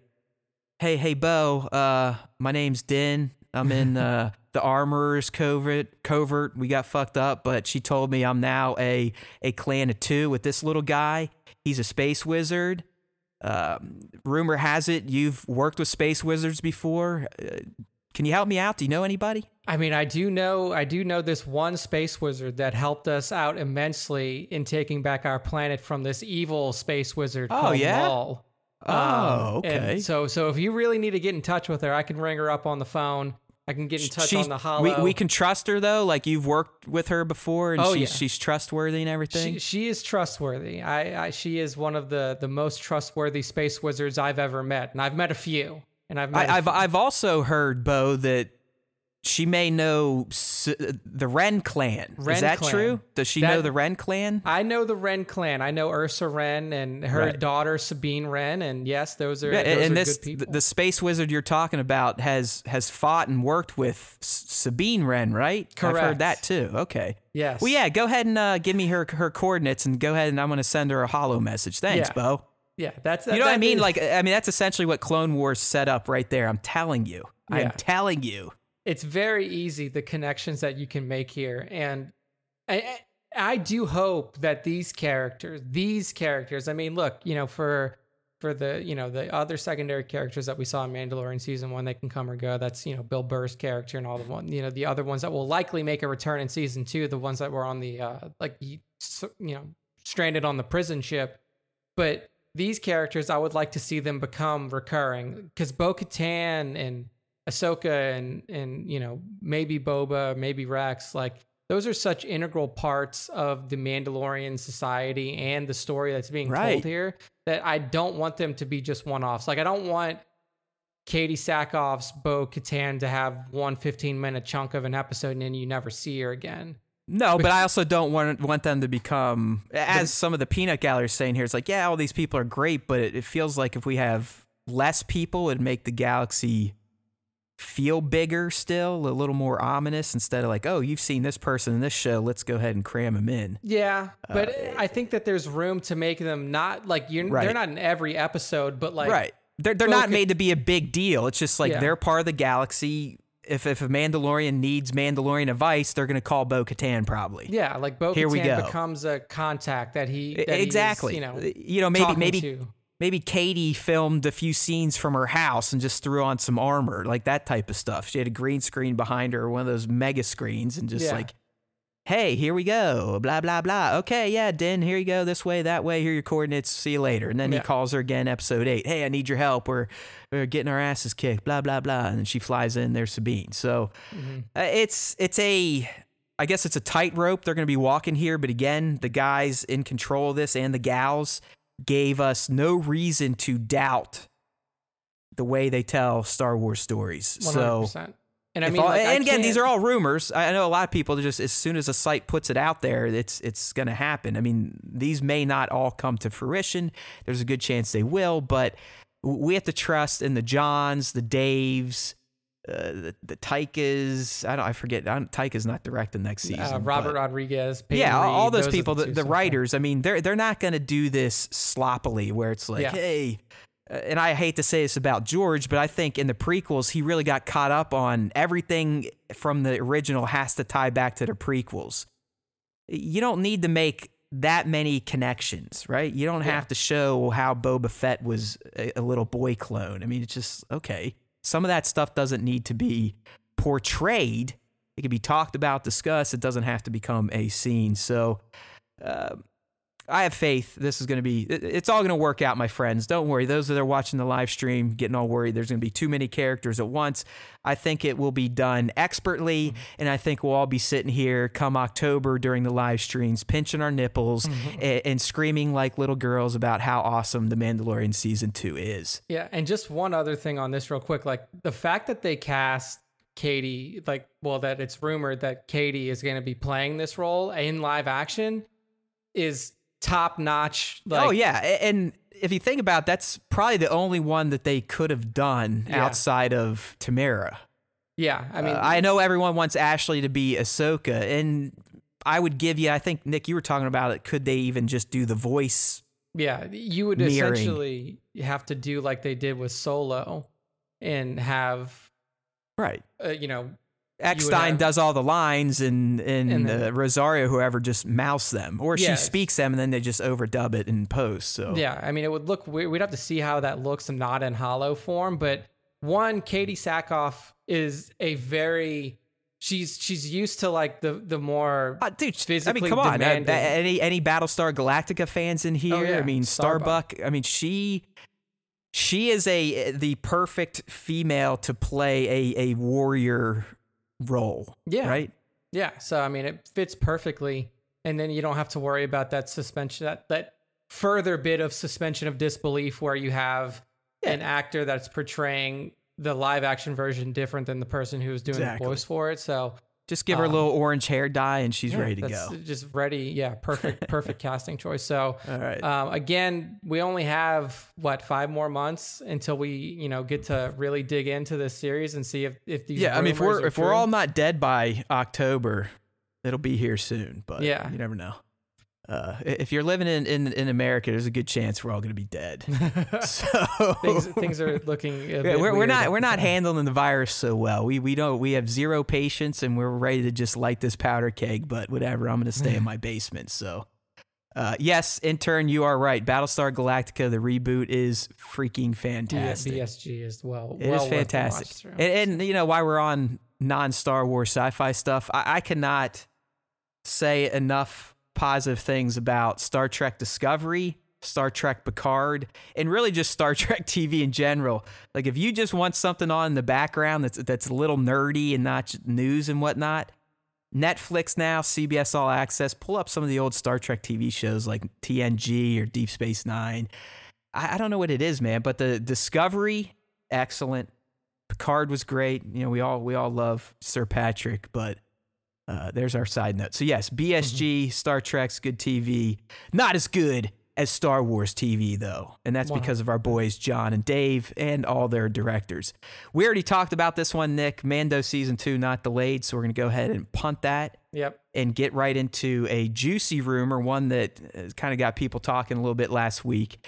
And that is the fact that our man, Mr. Sandhater, the king of mm. wine himself, Hayden Christensen, might be coming back as Anakin Skywalker in the Kenobi series. Yeah, this is a pretty big rumor. I mean, like, still putting it like this. There's no confirmation to this, and and from what the article says, there's discussions happening between you know Hayden's people and the producers of the Kenobi series. But basically, you could see Hayden Christensen back as Anakin Skywalker, not as Vader, from what you know what we've heard in Kenobi. So this would have to be purely in flashback form. I mean, there's there's no way that you have him back in any other form than than Kenobi, either through meditations, through flashbacks, through Right. eh, you know something. now, like do you that. think they would just keep it as Jedi Knight Anakin flashbacks like they truly are at that brother level now? So it's it's taking place after Attack of the Clones?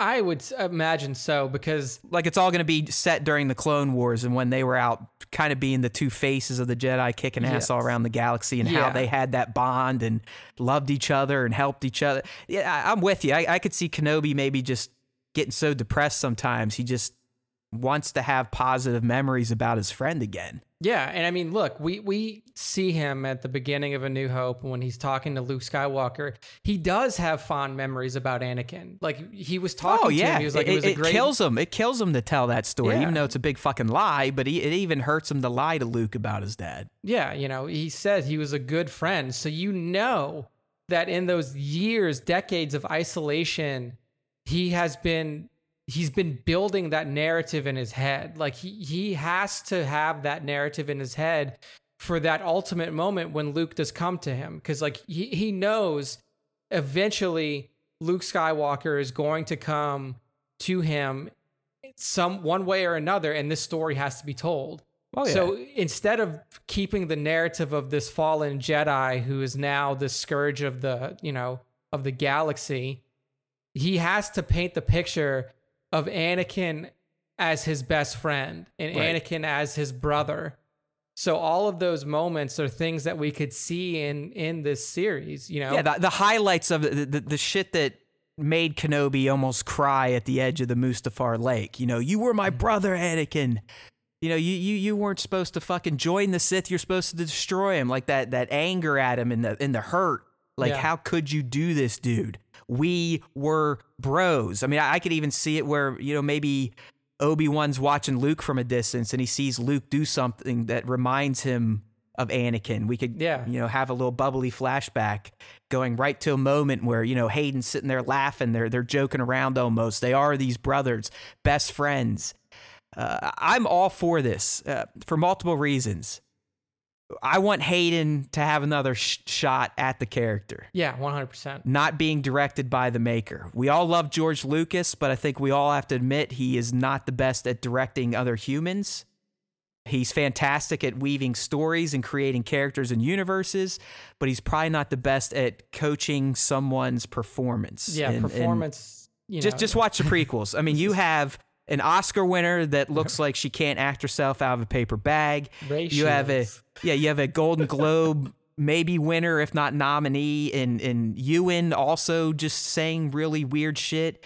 And then you Hayden, you got to remember Hayden either won a Golden Globe or was nominated for a Golden Globe for uh, the movie he did before he got tapped to play Anakin Skywalker. Yeah, I think that was Life as a House. But um, I mean, yeah, like Hayden was a hot commodity in Hollywood. Like he, you know, nominated for one Golden Globe. Yeah, for uh, Life as a House. Yep, nailed it. Right. And, and I just job, I think at this point, you know, there's been many years he's taken it on the chin like everyone did that was involved in the prequels. Uh, and it, it wouldn't be George directing him, so uh, it would be Deborah if he, if this is true, because she's still in charge of Kenobi until I guess she has a creative difference with Kathy. But I, I don't know. I, I think if given the chance, Hayden would absolutely slay this this Yeah. this job. Uh, I think it would redeem the prequel version, live action at least, uh, version of Anakin even more so than the Clone Wars did.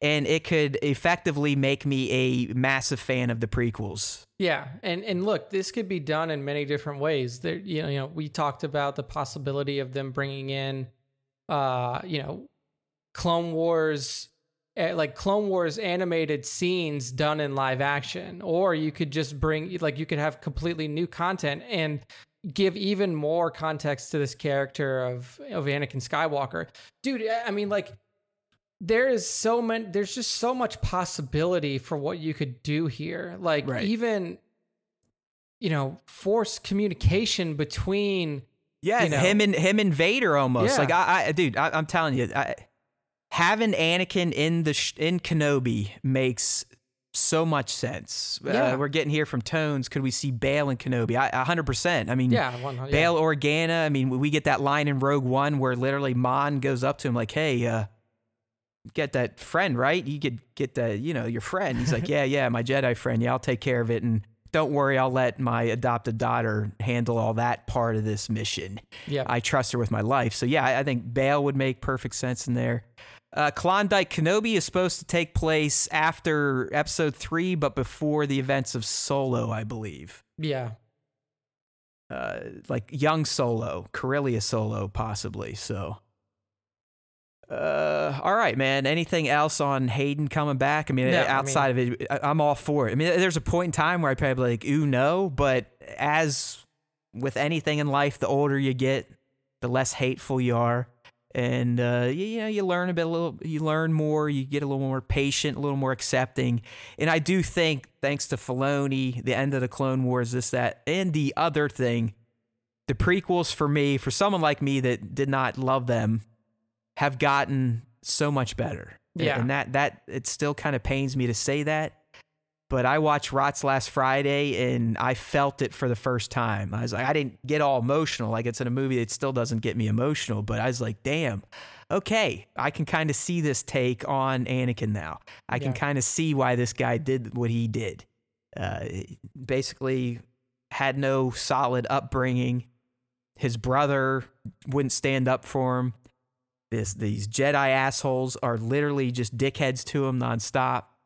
So uh, I'm all about it. I, any more Hayden Christian Anakin, I say a okay, two Yeah. thumbs up. Let's do it. i mean we we put out a petition I mean, wasn't a real petition but when rogue one was announced like we were stumping to get hayden to play vader like you know whether it be that scene that you know that happened on Mustafar in the castle where he's sitting there and talking to Krennic or anything else like I've I've always been a fan of giving this guy another shot because essentially I mean, you can look at his his IMDb page now and like, yeah, it's he's done some work, but Star Wars killed his career. Like, Oh, 100 percent, hundred percent. He, he know? got he got destroyed. He's the only one that didn't make it out because he didn't have a big career going in. This was supposed to be his.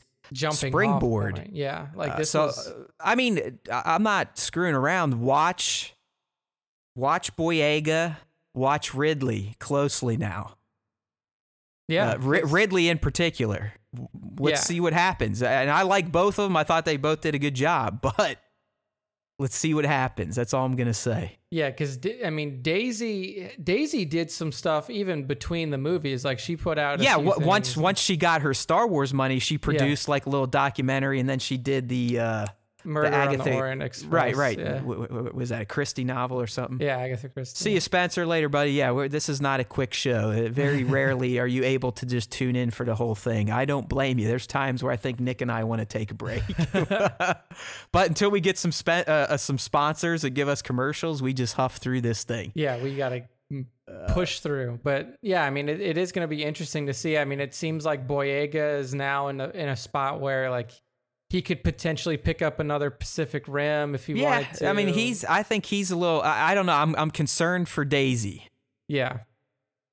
I mean, Oscar clearly he he was already Oscar- uh, he was already having a, a great career prior to Star Wars. So, Yeah, but Oscar's it-. Daisy to me is as close as you can get to Hayden as he was with his Star Wars movies. Yeah. Yeah, they were working in the industry, but this is the first time they're like, "Hey, hello, millions and millions of people. This is a person that is now going to become a fake person in your mind, Yeah. and you'll always think they are this fake person."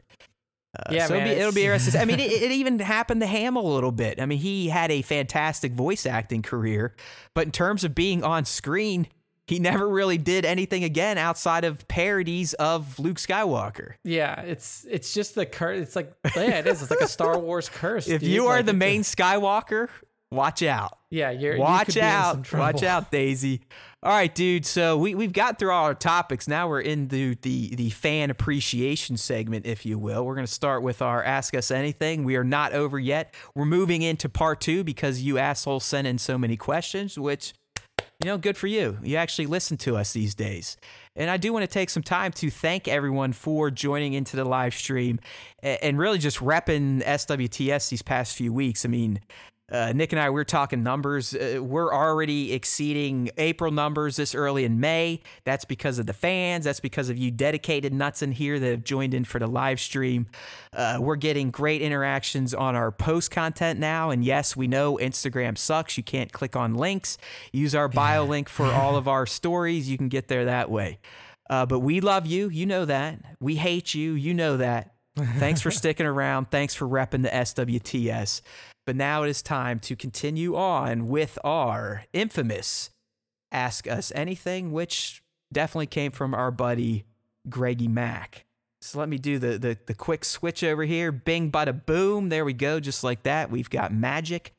The Slack screen is now pulled up, and we're going to continue on with our questions from last week. Who knows how many we'll get through? Maybe we'll have a part three next week because I really feel like I have to take a piss. All right, so um, we covered one of these questions last week, uh, one of Palpatine's, uh, the the whole who would win Mary Sue Rey versus Ahsoka. We dealt with that. Uh, is Rey Palpatine the strongest Force user ever? I would say no, Yeah. uh, but combined with the dyad, yes. Yeah, I mean that's a tough one because I, I think that there is a real argument to be made that Anakin Skywalker is and will be the most powerful Force Right, user until ever. he lost two legs and both his arms and was turned into a machine and couldn't really feel the Force like he used to. Yeah, hundred percent. Like I I don't think that you can get past that. He was literally created by the Force, but I do agree that this dyad, like if you were to combine Kylo and her, then you could give Anakin a run for his money. But as as canon has laid out, and I don't think that that new canon and the new movies have has changed this. Anakin is the most powerful Force user, at least measured Force user of all time. Like, you know, who knows about old Republic Jedi and old Well, Republic? hey, hey man, we can we can we can settle this just on midichlorian count, right? yeah, exactly. That's that is now a thing.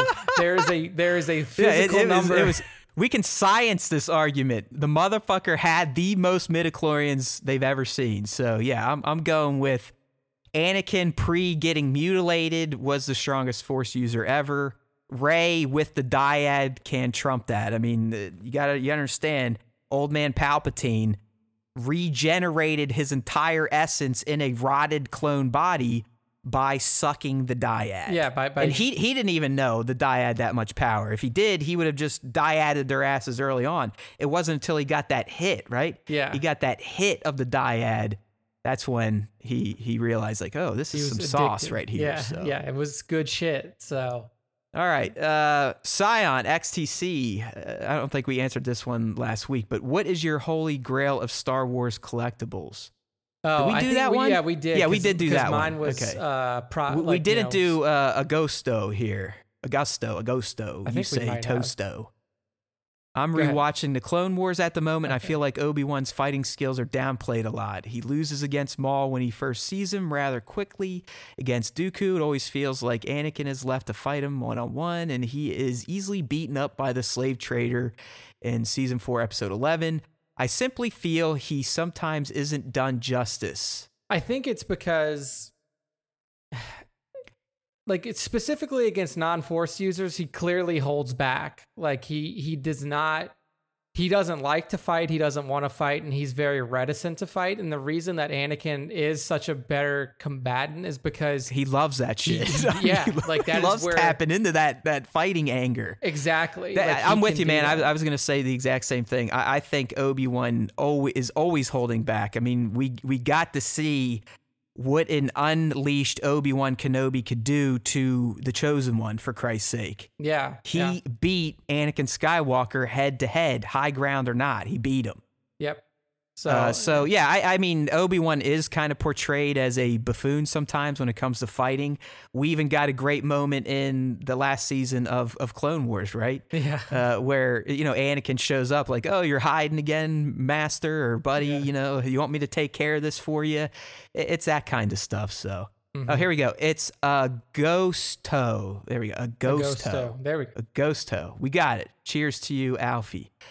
Uh, so yeah, I mean, uh, I don't think Obi Wan's a big bozo. I think he kind of does it on purpose. Yeah, and I mean, it even comes through like yes, in the cartoon series, he's probably farced a little bit more, but like you know, fighting against Grievous, and I know that the Grievous lightsaber fight was a little.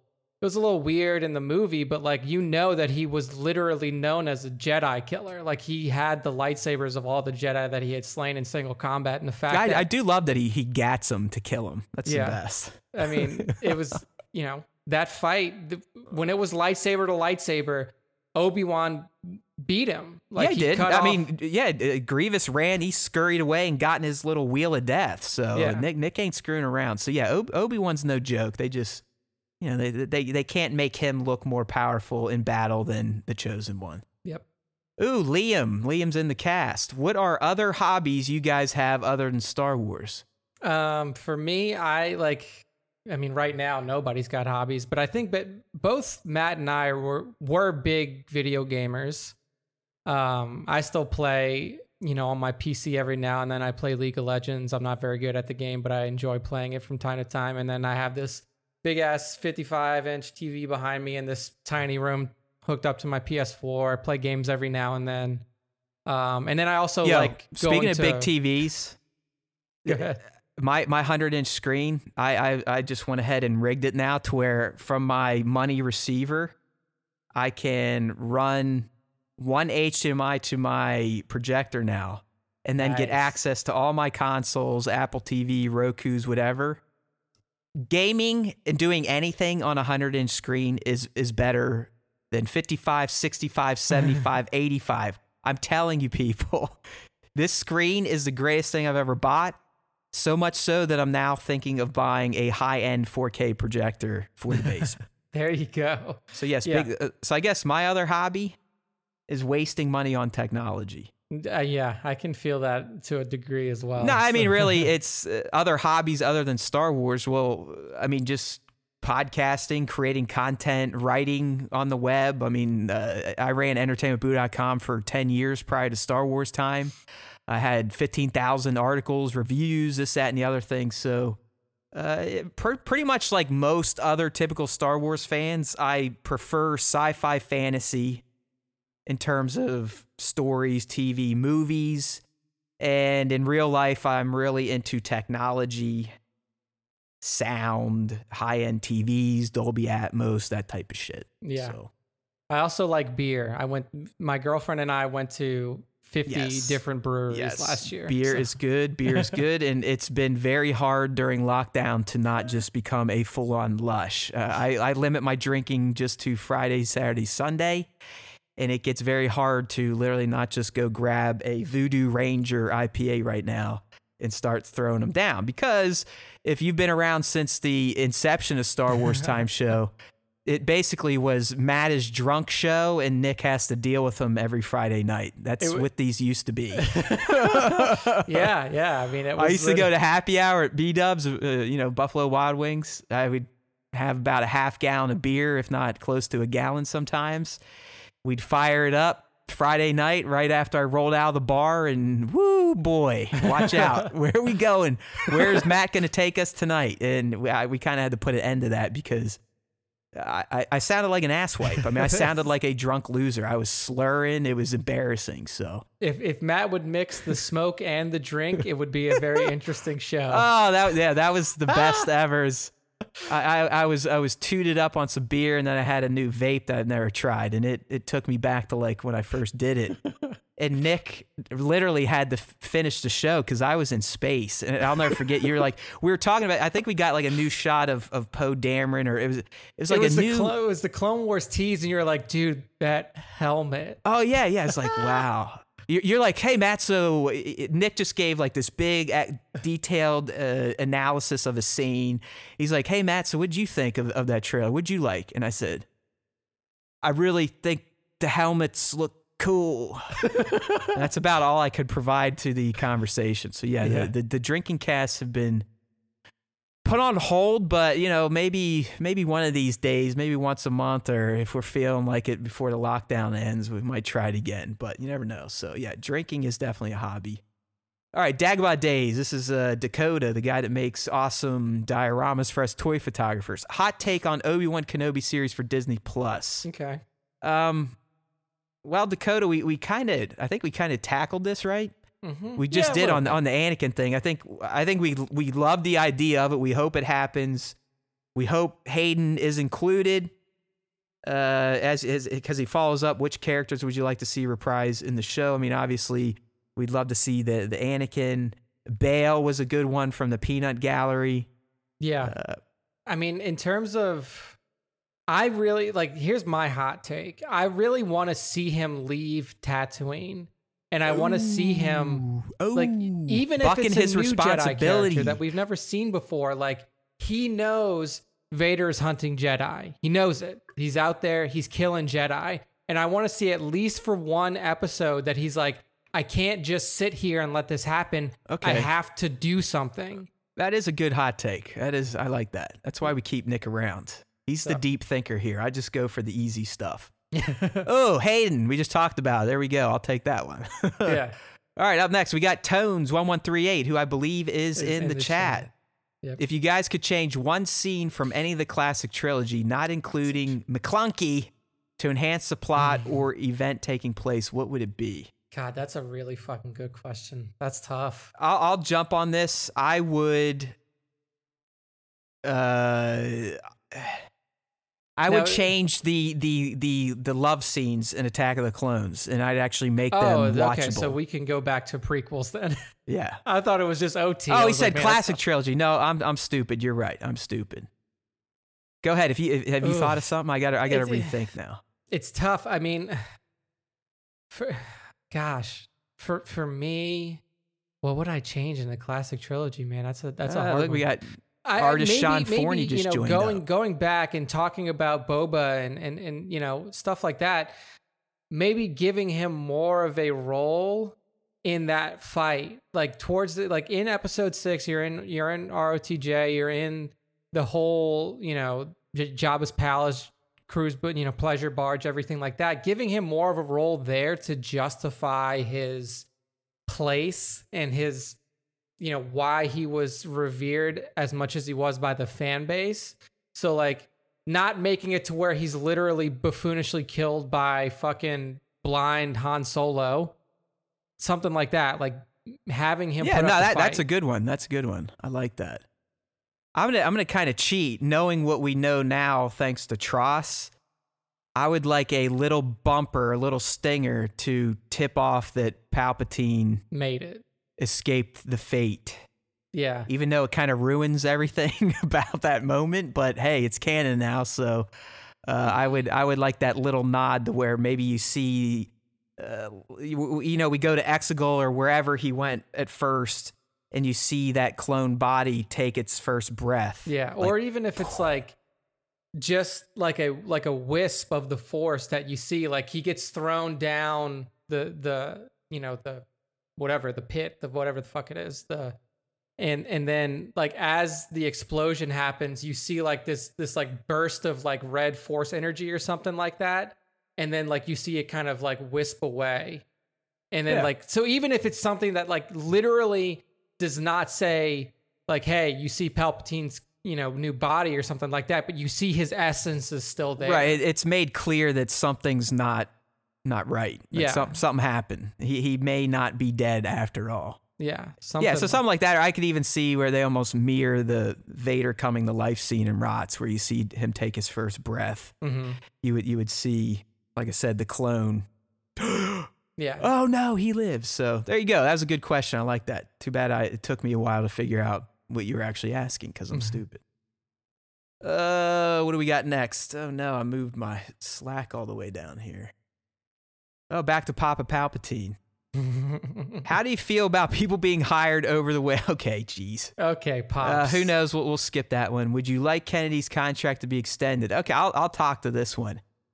Um, no, at this point, I don't think she's earned an extension. I mean, you've got uh, declining sales in movies. That's technically what she's responsible for. Uh, you know, you got to. In the end, all this stuff's about making money. Let's let's not forget that. I mean, yes, yes, uh, it's for our entertainment, but the people that make it, they're doing it to make a buck. Uh, but I no, I, I don't. I don't think she's showcased over this time, this contract length, that she is the right person to lead Lucasfilm. There's been too many creative differences. There's been too many firings, uh, and they've they've changed their game plan too many times. I mean, for a company like Disney to go from yeah we're going to be releasing movies and solo standalone movies every other year all the way through 2021 to oh we had one bad release. We cancel all this shit. Movies aren't happening again to 2022 and then we're, we're going to take multiple years off in between them. That's a major fail okay? Yeah. That is a major fail and people like kathy bob those are the ones that should be held accountable. So yeah i, I don't think she's earned an extension. I will say that it's it's hard to find somebody to replace her. The only person that I think that could do that job would be Kevin Feige. And we know that he's involved in some way, but we don't know the level of involvement. So if, if they were to, you know, to fire her as president of Lucasfilm, then the only person that, that could really take that spot would be Kevin. Because there's nobody else out there other than Dave that could really do that job. Um, I think and I, I don't think Dave wants to do it. Yeah. Th- that is not a creative role. no, I- I mean, they're in a it's a shit role to be to run Lucasfilm and then be the producer on the movie. You're you're essentially the one that says yes and no to yeah. people's dreams, wants this, that, and the other thing. It's a suck job. It's not. I don't. I don't think Filoni would want that. But no. I would love if he had more control over the narrative yeah, flow. the creative content. That, you know, fuck this story group. Who the fuck are these people? yeah, Dave Filoni should be the story group. All these Yeah. other bums, see you later. yeah, I agree. Like you need a more controlling entity that does kind of police the narrative. I think, and I think that's what was missing in in the sequel trilogy. Is you didn't have like I think if you would have kept the same format that you did, you go JJ Ryan JJ, but then you say like, it, it, but you actually have guardrails on the narrative and and like you police some of the shit that's happening, then I think that you're in a better spot, even with different writers and directors on each movie. Um, in terms of Kathy, I think that you know I don't know what her contract length is, but like I said, if if you're gonna replace her, I think the only person to replace her is Kevin.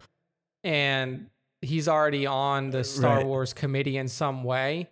I mean, you have to remember that Kathleen isn't some Disney pawn that was put there when, you know, when the the acquisition happened. She was president of Lucasfilm when Lucas owned it. Like that's what her she didn't change roles. Well, they all. I mean, they all worked together very early on. I mean, Yeah, like through she was through on, Spielberg, she was working with Steve, and then you know George did Indy, so that's how Yeah. they got all mixed up. But yeah, Yeah, I mean, like she was a member of Lucasfilm, like through the original trilogy or through the original, you know, Indiana Jones trilogy. So it's not like she was just placed there to be some sort of Disney pawn. I think what happened was when she got when she when sh- she took over this this more creatively driven role and and head of Lucasfilm without George there to to really guide her, she didn't know what to do. Like she she kind of panicked. yeah, she fucked up. She Yeah, she like- made some really stupid early decisions that yeah. more or less sunk the the narrative arc of the trilogy from the get go, Yeah. the sequel trilogy. That is. So I think that she still has a place at Lucasfilm, but I don't think that she should be in that role that she was for the Yeah, you know for the just just deal with the business stuff, Yeah, Kathy. 'cause, like, that's Stay- what she was out always- of the yeah, stay out of the story stuff. That's what she was. Like she was the head of of the business division of Lucasfilm. She was never the one that said like, "Hey, creatively we should be doing this," or like, "Here's who I want to direct these movies." Like she was thrust into that role when this acquisition happened. Like business wise, I think she, she still does a very good job. Like regardless of what you want to say, like Rise of Skywalker made over a billion dollars in the in the box office, and that's with literally nothing but negativity surrounding that movie going into it. Like they, like they, people wanted to burn it to the ground. Like there was not a lot a lot of positive sentiment outside of like hardcore sections of the fandom and, and stuff like that. And it still made a lot of money. So Look at Wild Wing. You guys need an extra show for Q and A. That's right. All right. Well, we'll, we'll have to start taking tips and handouts for that type of stuff. Yeah, we can only go for so long. We, we really didn't want to do three hours today, but we're already angling that way. yeah, so we're at two ten. we're- I'm going to move on from this one, the last one from Pal. But if you don't get the, I mean, Papa Palpatine is the president of the fandom menace, and that's fine. We still love him. Is the Force female? The Force is for whoever the fuck wants to use it. Yes. Uh, all right, there's Spencer. I think he bailed. What kind of toilet paper do y'all like? If you use toilet paper, in my opinion, you are a caveman. You should be using wet wipes. All right. So There there you you, go. go. People that wipe their ass with, only. with dry toilet paper are essentially using their hands to wipe their asses. so move on from that. All right, now we're into some of the stor- story responses. This is from Dr. Ball here. Which Star Wars actor would you like to interview? Uh, right now, Hayden Christensen. Okay. Yeah, that's a good one. For, For, me, a lot of reasons we just talked about. Yeah. For me, I would want to do. God, that's a good one. I'd like to do Frank Oz because he counts. He's Yoda. Oh yeah, hell yeah, he counts. Yeah. He's, that's Oz. huge, man. That's huge. Yeah. Uh, this is another one from Spencer here. What skins and planets do you think should still be made for Battlefront 2? Hmm. Uh, 330 second clone skins. Boom, done. Do it. Orange helmets. Let's go. yeah. I mean, Mandalore as a planet as well. There you go. Look at us. We're, this is rapid fire now. Another one from Baron. What stories or pieces of Legends canon do you wish were still canon? Uh, Yuuzhan Vong. I really like them, but I think I don't know if intern's still here, but um, I but- think he is. He brought he he dropped like a, a deep a deep cut earlier. Karak and Falah beat Vader like a bitch too, and uh, we agree. Remember, Vader isn't. It was Anakin.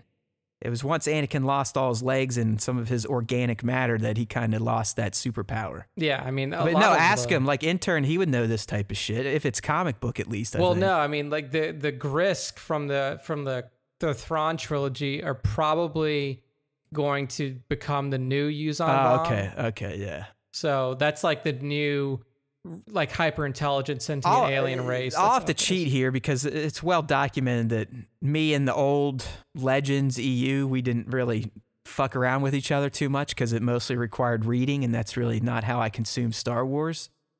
Uh, so I would go. We're still canon. Where was I go? I was gonna go somewhere with this. Or can you wish we're still canon? Oh, um, Kotor stuff. Yeah, I mean they're they're like Because didn't they they like slowly canonized Revan, sort yeah. of? yeah But I think Malak and Bastila and all that stuff still kind of out on the outskirts. yeah like that core narrative of you know like even the Mandalorian wars are are kind of canon now like the Kotor era Mandalorian wars, but like bringing in like the actual character like Bastila and you know fucking Malak and Carth and all those people. Yeah, I agree. All right. Yeah. Malak's the man. Half face boy. This is from Optimus Crime. He's a loyal listener here. Which two characters would you most like to see an anthology film based on? Uh, I would, at this point, I'd like to see them finish solo. yeah. So, I mean, uh, and I think a discussion from today, just to kind of give him his due and maybe give him some legit street cred, would be Boba Fett. Yeah. You could do, you know, Boba Fett and give him a, a either a foil or, you know, like some sort of secondary character to play off of. I mean, just like what you mentioned, Revan and Malak. I mean, fuck. Oh yeah, Jesus. See again, Nick. Nick again is the smart one here. Hey Liam, you missed it. We asked your question, you missed out. Snooze, you lose, buddy. You got to come back in. You're to have to Yeah. listen to the. now you got to rewatch the whole three hours of death tomorrow. yeah. All right, this is Uh. another one from Optimus. If you were a Jedi who survived Order sixty six, what planet would you hide on? Hmm, shit. That's a good one. Um, I'd, I'd cheat. I'd probably hide on Tatooine or Dagobah because I know that they those are good planets to hide on. I know. It's like, oh, fucking Yoda's. If Yoda's on Dagobah, I am there. Because one, Right, his force energy is going to overshadow ours. yeah. So even if someone found it out, they would show up and only see his luminous being and not ours. Yeah, and it, and I think here's an interesting one. Like, and this is something that, well, I don't know, because if you went to Malachor, then they would be able to easily pick out the one source of light that's on Malachor, because it's like a mostly dark side planet. Um, let's, uh, I don't know. Mimban. I, Mimban. Everyone likes Mimban troopers in yeah, this, so we'll say that. Taris maybe because Taris is kind of like a. I don't think Taris was completely destroyed in KOTOR. I think it was mostly destroyed. I mean, there's there's a ton of different options out there. Um, Hoth. Hoth, yeah, like Hang out like a really Wampas. desolate planet. Like there's nothing on it. Dantooine kind of in the middle of nowhere. Nevarro. You know, there's Sullust. Sullust is another one Uh, now, like- now we're just naming every planet from Star Wars we can remember at I know, this point. so. but I think that Dagobah has a really good eye because like you're with Yoda, so you can still kind of Yeah. learn some things, and then it is kind of this shrouded planet where there was there's no chance that anybody. yeah, there's all sorts of funky force shit going on on Dagobah, so I, I think it would jam jam some force force antennas. yeah. Oh, another one from Optimus. Way to go, buddy. Favorite Star Wars collectible acquired in the past six months? There's no answer for me. I, th- I don't. My think- uh, one six scale Darth Maul Hot Toys DX or whatever Okay. the hell it's called. I think uh, I think this falls within six months, or it's right at the cusp. So uh, all of the shit that I bought from uh, Galaxy's Edge. So there you go. Yep. I have my saber, little all that jazz. over here. Hold on, I can pull them up. Little droid buddy that I built in Galaxy's Edge, and then uh, my my lightsaber, my custom built lightsaber from Savi's workshop. There we go. And another one from Optimus. This guy did his homework. Favorite Star Wars book or comic arc? Book or comic arc? That's a- uh, comic arc, all anything Vader. I mean, this this new one that was kicked off that got delayed, that was great. The other Vaders before 2020 Vader were great. So, any recent when Marvel rebooted the canon in the comics, Vader run would be my answer. Bane Star Wars book series was my favorite because it, it gave you so much information about this time where there was open war between the, the the Jedi and the Sith. And this isn't like, you know, we're not talking about Darth Revan time period because this happens like 3,000 years after Revan. So this is just like literal, like the Brotherhood of Darkness and the the Jedi battling out in massive numbers. You get to see the the the formation of the Rule of Two. You get to see the first original, well, not really the original, but like the the resurgence of the Darth title You know, Yeah. like really And, having it he just looks something. fucking badass. I mean, Yeah. he's he's one of my favorite looking Sith. And then secondary to that would be the Legacy of the Force series, old canon. This is the legacy, like legacy canon. I mean, it's called Legacy of the Force then, but it's now actual like legends. Um, and that cov that is the story of you know Jacen and Jaina Solo, Jacen falling to the dark side, becoming Darth Caedus, um, you know, killing uh, Mara Jade Skywalker, um, and then just Spoilers! yeah, yeah. I mean, spoilers, but like, and you know, that whole story was really awesome because it was post Yuuzhan Vong. Yeah, I, I knew you'd you'd do better with this one than me. So the, yeah, that would be my my choice. I, I suck at the book stuff. Like I said, if it doesn't have moving images, I, I can't process. Man, Optimus was busy. If you do another run of hats at 5K, can you guarantee There's me no one? there are no guarantees for, for And, and I know, uh, Greg, you wanted an update on that. Yes, we have hit the 5,000 limit that Nick set for us. Yeah, we're we're Um, figuring out logistics. All things now. considered, we're, we're we're working on it. Don't Yeah. worry. I, I got to check with my source, see see what she's up to during the pandemic, and if it's a possibility. but, we have already had preliminary conversations yes, about it. So it's it, it'll happen at some point in time. We'll, we'll see how we we dole them out. I'm Yeah. also considering see how Nick's wearing a nice little beanie right now. Uh, I think. Yeah, I think uh, the SWT would look nice on one of those I, too. I agree, 100. percent Uh, don't worry. The, the, the hats are coming. You gotta. We'll just chalk it up to COVID nineteen for why it's gonna take forever. Uh, you probably won't see them until 2021. Yeah, we'll see how that plays out. All right, here we go. SWTBS Wild Wing. I don't know if he's still in here. He was in the chat. How could Galen Marek, alias Star Killer, be made a canon character now? Well, I'm going to cheat here, and technically it is a canon character already. It was a big ass Death Star, Yeah, it's true. The- it's- Star Killer base. So technically Star it was Killer a base. canon character. I mean, it's still canon that that both the the we need our hats, ladies. you motherfuckers. What did he say? It's just it's Klondike. We need our hats. Look, we'll we'll try. We're I mean, like we can try. I mean, but I'm not. It's not going to be something like where, where we did it from our from our celebration run, where it's like Right. It's not going to be next week. Well, one, it's they're not going to be free. You have to buy them. like it's, you're going to have to pay for them. There's not going to be free hats.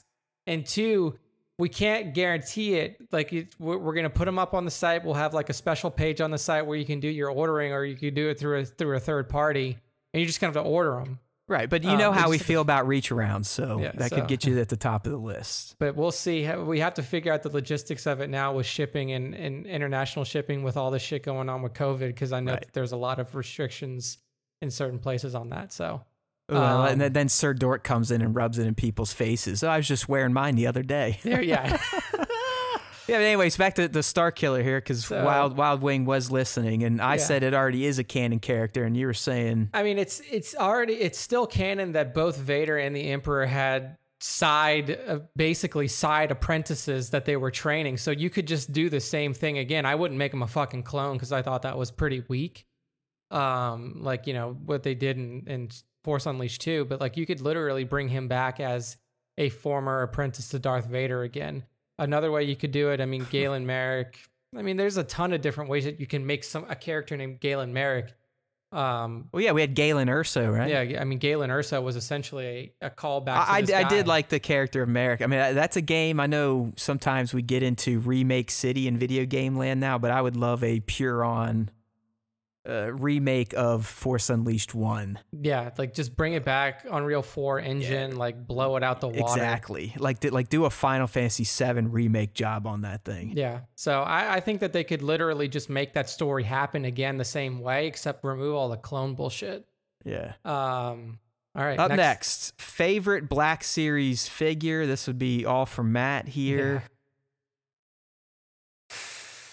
At this point in time, it's either going to be the uh, the the standard six inch Mandalorian, like the non Beskar, or and this counts because it is Black Series, the hyper real hyper real Vader.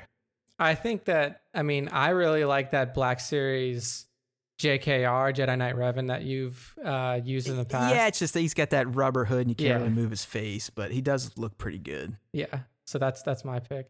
What? Oh, this is my favorite one. This from Nina Splash. Hey, please check out my page. My 2021 calendar goes on sale soon. You got it, Nina. yeah, we'll do. And that does it. All right. So that that wrapped our our second official round of the Ask Us Anything. We'll probably try that again here in another few months just to build up some questions again. But a new segment and a reason why we are now doing three hour shows at this point. And it's a great one, especially the way you guys reacted to the question this week. But we've got Nick's question of the week to get into, and this week he he asked a hot one that garnered us what over hundred responses, over, dude. Over so 100, like almost 150 responses, uh, which yeah, is just the- like the the first one 113. The first one that we did, we had like 20, 30 answers. Yeah.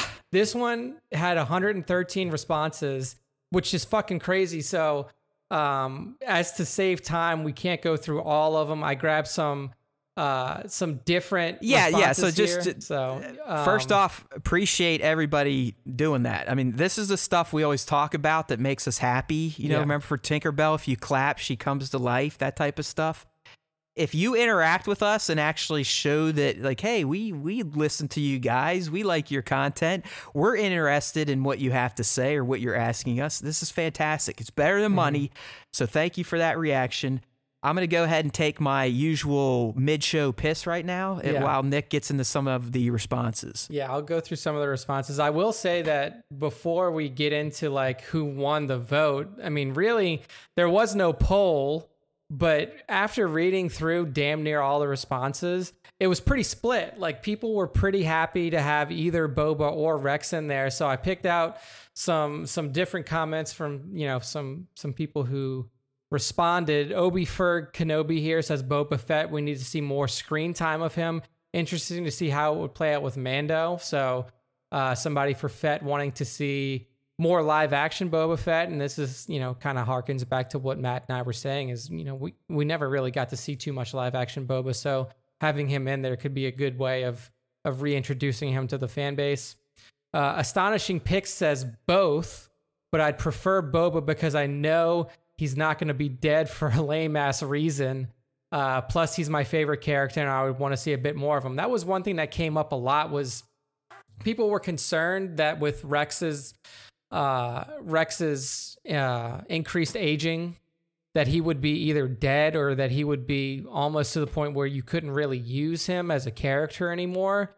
Um, this would be seven years, at least seven years, maybe eight at this point for season two post ROTJ. We know he made it to ROTJ as an older fella. He's So- still going. Yeah, he's, still, looking he's still going. So I mean, you couldn't have like a battle ready Rex, whereas you probably could have you know like a fifty ish year old Boba who could still tussle. Um, but that was something that came up is that they thought they thought Rex would be too old. So this is Liam here, Liam Samard. Um, I think I might honestly want to see Boba just because we have seen more story. Uh, we have seen more story about Rex. Uh, you've already seen him come full circle. Um, and it's time for Boba to get the live action kind of love. Um, so he's a Boba fan. I didn't read that exactly. That was really fucked up. My brain just stopped working. Oh no, we we've hit the we we've hit the the, the mark where we're gonna start sounding like we are drinking. Yeah. So, So just um, deal with it. Yeah, a Sith load of Lego. Uh, this is one of our people that's been featured in the top five a lot. Boba would be a better fit for the Mandalorian. Uh, may have changed his ways and helped Mando. So this, you know, Sith load is talking a little bit about what we were talking about earlier. Do you want to see him, you know, be a combatant, like a bad kind of influence and, and fight Mando or help him out a little bit? So, you know, Sith Lord is saying he he might be helped or be hired by the imps. He said he would much rather prefer this uh, and it would be a hell of a battle. Rex would be a very old man, and his role would be very limited. He wouldn't be able to fight as the ferocious clone captain or rebel he once was. Um, so, so Boba for Sith load. Bunch uh, of people that hate old people. I know, right? It's just here. like these motherfuckers. They, they once just you don't want once see you hit a certain old. age to these people, you're you're just you're you're, useless. Yeah.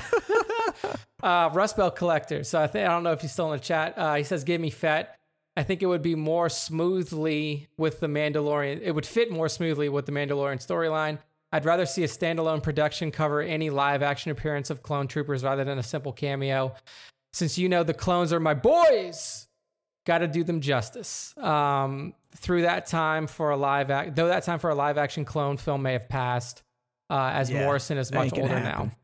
Again, they hate old people. They're saying Right. Yeah. Fuck all these old clones. Kingdom of Weird, uh, Rex. Yeah, so he's in the Rex corner, as it now seems so much more relevant to having Ahsoka in the show. To see both of them in any live action uh, would be so good. But and hey, that that's kind of where I was leaning towards. I, I really think yeah, Filoni has been setting all this up through the Clone Wars, through season one Mando. I think it's inevitable. yeah. And then uh, last one that we'll read for this. And look, you know, if we keep getting this response, you know, we'll up the number of responses that we read. But we just, I can't read all 113 for for this episode. It would take. Yeah, ain't gonna happen. But keep uh keep participating because we're gonna start doing more just engaging. Hey, what do you think of this? Or as Nick said earlier, maybe we'll do a poll, just stuff to kind of keep fans engaged with SWTS throughout the week. Yeah. when we're not sitting around doing this live stream circle jerk with each other. Yep. So um, this is last one here from Stormtrooper Pete. He's in the Rex corner as well. He's an integral character in Star Wars, and we know that he was on Endor. And given the recent events in Clone Wars and, of course, Rebels, this would be an excellent continuity uh, slash fan service. and he put like the little grimace face for fan service because some eh. some people hate fan service. I am not one of those. Having it be Boba Fett would be great too, but that takes away from the key characters of The Mandalorian and would require a deeper backstory on his storyline after ROTJ. Certainly not saying we can't do that down the road. So he's just saying, like, especially now, like, and then Matt, we can kind of give our thoughts briefly on this. I mean, now that we have this Bo Katan rumor, now that we have this Ahsoka rumor, now that, you know, we know that Temuera Morrison is in it, and we know that Temuera Morrison can not only play Boba, he can play Rex, he could play whoever the fuck that he wanted in terms of clones. I'm kind of leaning towards Rex because it would you would bring back the you know the the big duo from Clone Wars.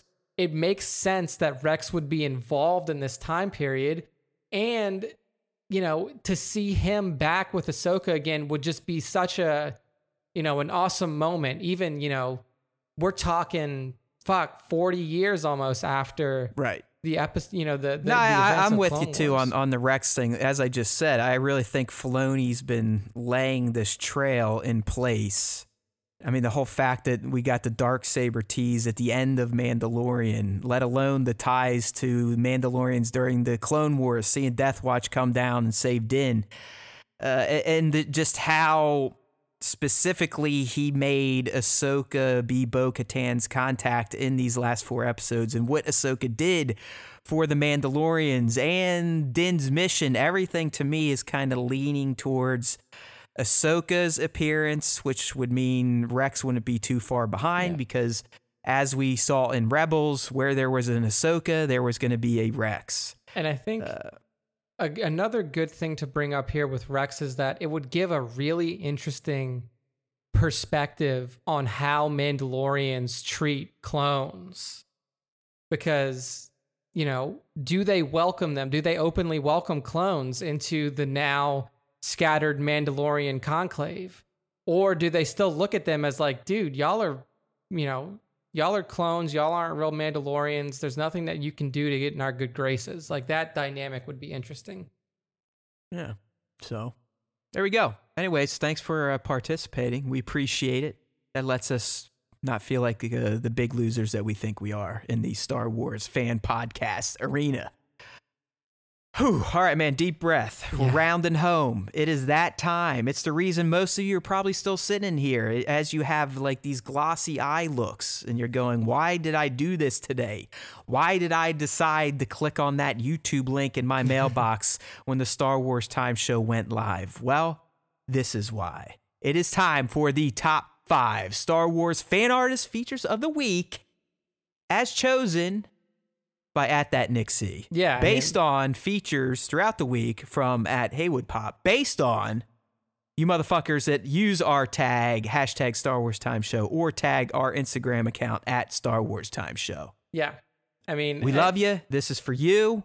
Who did Nick pick? I have no idea. I saw the names. I don't know what images they are until I do this scroll right here. Who's it gonna? Oh, look at that! Look at that! Look at and then it's also a, a Haywood pop shot breakdown of the week. Oh no, week. that's right. Uh oh. so Matt, I, I'm definitely not gonna look at that until we get down to. Yeah. Uh, So, um, I mean, this week, again, this was the first week that we're doing a top five when we have cracked the 5K mark. So, again, thank you all so much just for the support and the love and the, you know, the interactions that we've been getting on the, on the IG side of things. It's fantastic to see this community growing and to see people actually like tuning in for a live stream that we do. I never thought that we would actually get people watching us live, but it's been pretty fucking fun so far.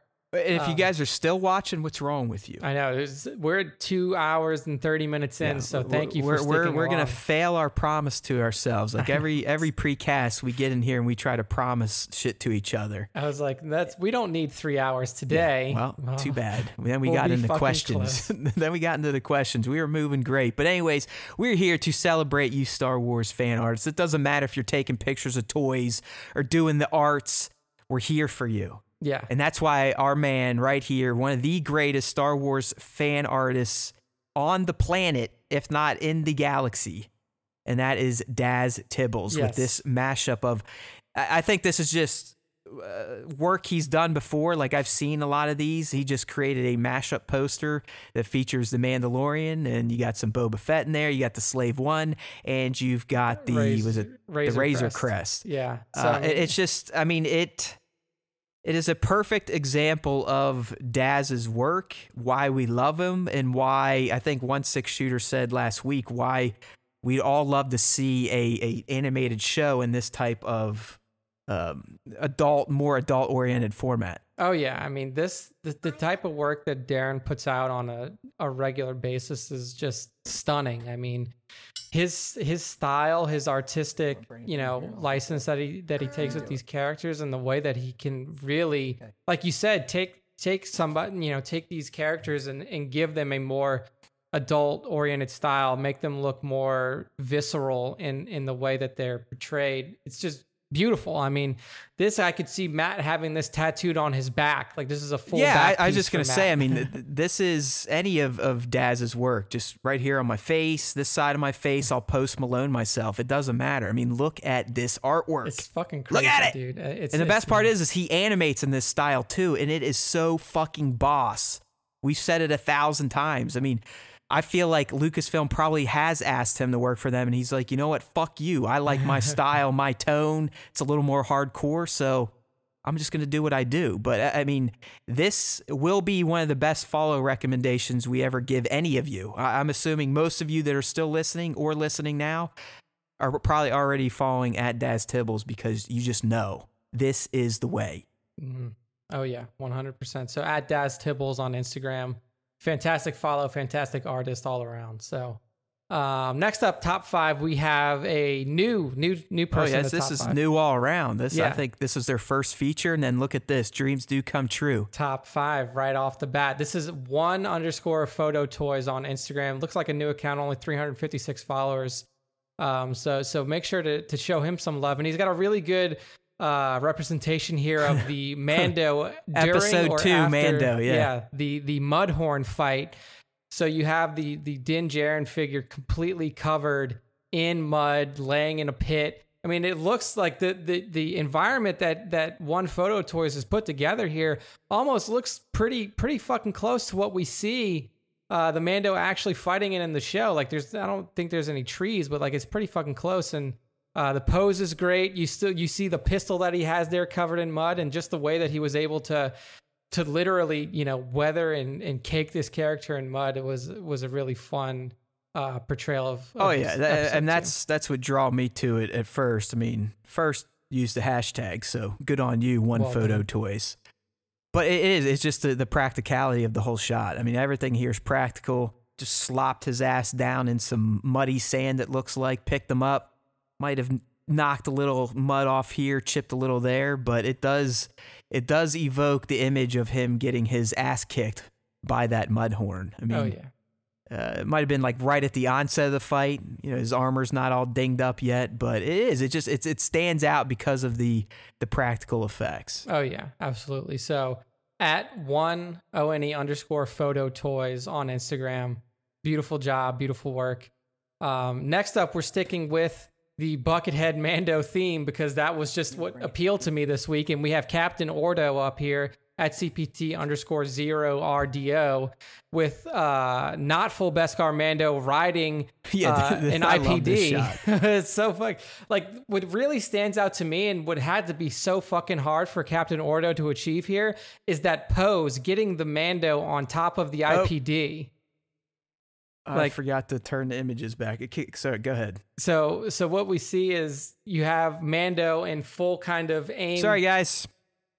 aim pistol form and he is he's standing on top of it and like kneeling on top of an imperial probe droid just popping off some shots at somebody in the distance excellent lighting here by captain ordo as well you have some red lighting on the side on the left side of the photo and then a little bit of like blue white lighting on the other side giving some really cool uh, effects to the shot uh, overall i really do just think that the pose and the work done to achieve the pose of the two figures on top of each other was really well done by Captain Ordo. Oh yeah, I, I've said this before, but Sean at CPT underscore zero RDO has he's one of my f- favorite toy photographers now. I mean, typically any shot he puts up, it's gonna be yeah, I probably should share this one, or maybe I'll wait until he drops a shot tomorrow. Maybe that one will be more share shareable. It doesn't. All his shots are shareable. I mean, the guy uh, poses well, lights very well, and just cooks up cool looking images. I mean, th- th- this again I'll use this to kind of rip on myself, but I would never sit here and think of this setup ever. Sorry, I'm I'm fixing an iPad for a little Star Wars fan here, so but yeah, I mean, who would think to put Mando on top of an Imperial probe droid? It's it's just a really creative piece of piece of photography here. So uh, at CPT underscore zero RDO on Instagram. Beautiful job. Moving on to our next one, we have a returning top five mem- member here in Kiko Collects. And like whenever I feature these Maul images, I'm like, man, like I don't know if I'm featuring the the shot because this Hot Toys Maul just looks so good by itself, or if it's just like the photo work. But in this one in particular, I mean, Kiko has obviously captured the the visage and the in the overall visceral nature of Maul in his face, but then just the work that he does with the post processing on the lightsaber, with the with the kind of like the um the goddamn my brain is just freezing. The effects in the background, the particle effects in the background. yeah, the stuff, the thingies, the Yeah, shiny the things, thingies. The things right here on the picture, the particle effects in the background. Right. And No, then the I mean, dude- pose of Maul, that that hand Yeah. out oh yeah, look. You know, it's just that it's it's what he does to Ahsoka in the Clone Wars episode where he's like, "Join me," he puts out his hand. Uh, just excellent job. No, I I mean you, you hit the nail on the head here. This figure, and this is why I, I brought it up as probably my favorite collectible from the past six months. Might might have been longer than that, but uh, this figure is a work of art. Uh, I would I I'm not I I don't want to take anything away from Kiko's shot. It's a fantastic shot. Really, the lighting sells it here. You get that nice kind of blue hue on the one side, then you get the red accents from the reflection of the lightsaber on the other, and obviously his eyes are always tweaked a little bit. There's a nice little light, little swath of light in there, right, Nick, in Yep. the eyes Yep. that adds to it. But it, it's this Maul. I mean, I, I contend you could take this Maul out right now, shine one light on it, black backdrop, and it would be a, a work of art. It's just a fantastic figure. And Kiko Collects shows us how to shoot it portrait style. I mean, just look at that guy. I mean, it looks like young Ray Park, all gussied up on the set of TPM, getting ready to shoot a fight scene. Oh yeah, dude. It's it's a fantastic portrayal of this character. Um, and Kiko really did capture They're, they're questioning your your term sparks. Spark. I said particle effects. Right. No, sp- no, he's saying, why don't you just call him Sparks? I don't know why I didn't say that, man. You, don't you know me. why, Alfie? Because we're starting to get delirious. Three three hours straight of talking with no pauses has an effect on your Right. brain. Yeah, will- you guys you guys should be impressed. you really should be. You guys try to talk for almost 3 hours without doing a bunch of hums, uh uh eh, or dead air. It's tough. Yeah, it's- and it- no, we're not we're not looking for any medals, but if you want to send me one, you know how to get a hold of me. Uh, Yeah. So at Kiko dot period Yes. collects. Yes, on I mean, Instagram. please. Kiko takes some fantastically lit portraits. He does. I mean, really, he's really got, good with the uh, lighting and uses a lot of different color, and that's why I'm I'm a big fan of this artist. So. Yeah, I mean, just looking through his feed, he's got a, Uh, a there you go. Thanos one that he just posted yesterday. Excellent job. He's got a uh, TROS Palp one that he posted a few weeks ago. Um, Oh, I mean, look at. Look at this Anakin. There's there's Yeah. other Mauls. Yeah, I mean, It's like I said, it's just the lighting is money. yeah, Love it. excellent portrait photographer here. So, um, See, this is what this is what I need to do. I need to just realize like I- should just stick to portraits, not even try to do setups. Just do basically. I'm only shooting from their torso up, and I think it would help me uh, immensely. gain So- some, yeah, gain some confidence back. Thank you, Keiko. Fantastic Um, stuff. All right, next up, last one in the top five before we get to the Haywood Pop Shot breakdown of the week uh, is from Hans Greedo. I believe Hans Greedo has made the top five before, but it's a really cool shot because it's a it's a it's a figure and it's a it's a featured uh, you know figure that we've never really we don't really see too much of, and it's Tusken Raider with a uh, a bantha in the Yeah, background. I like the bantha up there. I know, just like the Bantha hanging out, and then the Tusken Raider with his long rifle sitting on top of a, a canyon. And this is, you could almost imagine that this is one of the two Tusken Raiders that was talking up on top of the canyon uh, as as Luke and uh, and C3PO were going down the gorge looking Oh, yeah. for uh, R2D2 and a New Hope. like, Matt, what you don't know is that Matt on the side does the voice of Tusken Raiders. yeah, I just, I just, I just spoke some Tusken for you. Now Yeah. you got to figure out what I just said. So Matt, for this figure here, is that soft goods? Like Yeah, yeah. These are actually comes with it? great, great Black Series figures. I think they're maybe two or three years old at this point. But yeah, they have the nice cloth cape. I mean, they're almost they have soft goods throughout and some rubbery plastic stuff underneath. But obviously, they've got those iconic looking faces and heads. Yeah, So yeah. uh, they the- these when they came out, they these were fun to shoot. Obviously, for people that are, are better at setting them up, came out with some really great looking shots in the sand. You know, you got particle effect action, light ray type of shots, atmosphere aerosol. Uh, they are they are fun to shoot, but I doubt I'll ever bust mine out because the way I roll, once I shoot a figure, that fucker gets locked up, so I don't have to think about shooting it ever again. That's just how I am. Like I can't handle it. Yeah, you can't you can't relive the memories. The one no, like, and it's stupid because I think if people knew how many fucking figures I have, and some of them are hard to get, some of them are awesome looking. Like I've got almost all the figure art Star Wars, and they're just locked away in a glass case. I'm never gonna take them out again because I don't want the pressure of taking a shot. what Matt does not tell you is that secretly he's building a museum of Star Wars figures, and I eventually he's going to open up his basement. People have to pay twenty dollars to come in and walk around. See you, Mr. Jedi. Yeah. see all of these figures that he's got down there. Um, but yeah, Hans Greedo, excellent job. I also like the the way that he got the sun right behind the Oh band. yeah, yeah. I mean this this this is a a very natural setup. I, I don't think there's any outside light. This is probably at at dusk or dawn to get that low hanging sun kiss. Uh, and just no frills, and sometimes no frill shots are the best. I, I've uh, my last two shots were no frills. They're they're Anakin Skywalker as Vader, just out in my yard again, catching some of the light and dousing it with uh, atmosphere aerosol. Yeah, yeah. Some of those you can already see on the on the side panel at StarWarsTime.net. Sir Dork bailing out. See, we're getting them all to quit now. They can't like, handle. "We're they can't out." handle the marathon. we can, we're tapping out. Pussies. Um, all right. So at Hans Greedo, uh, give him a follow on Instagram. Excellent work here, my friend. And this brings us to the final. Oh no! I always get final scared. Here we go. This Oh, the- okay. All right. That's not not too bad. The Haywood Pop Shot breakdown of the week. So Matt, right. tell us what we got here and tell yeah. us So what we're looking at, we're looking at the Hot Toys Return of the Jedi Luke Skywalker, not the one that they released after this one that had all the accessories that we wanted. So, fuck you, Hot Toys, to start. Uh, this was done in my backyard. The the backdrop there are just some stones I had laying around, and this is on a plastic table. I think I have a piece of black cardboard behind it to make sure no light was peering through. And kind of my vision for the shot, which never really gets executed in the final final deal, was This is more or less the moment Luke finished building his green lightsaber. I was going to ask you about that because it does very much look like that deleted scene that was shown during that celebration. Where right. like, if you, if you, I don't know ignited. when you were looking for this, Nick, but around this shot, I would have had others from this this setup, and I did. I kind of had him with his hood on, reaching towards R two, and trying to mimic that scene. But sometimes, because I'm not great at recreating scenes, I like to envision, hey, what happened off camera, right? What didn't we see when Luke was putzing with this lightsaber?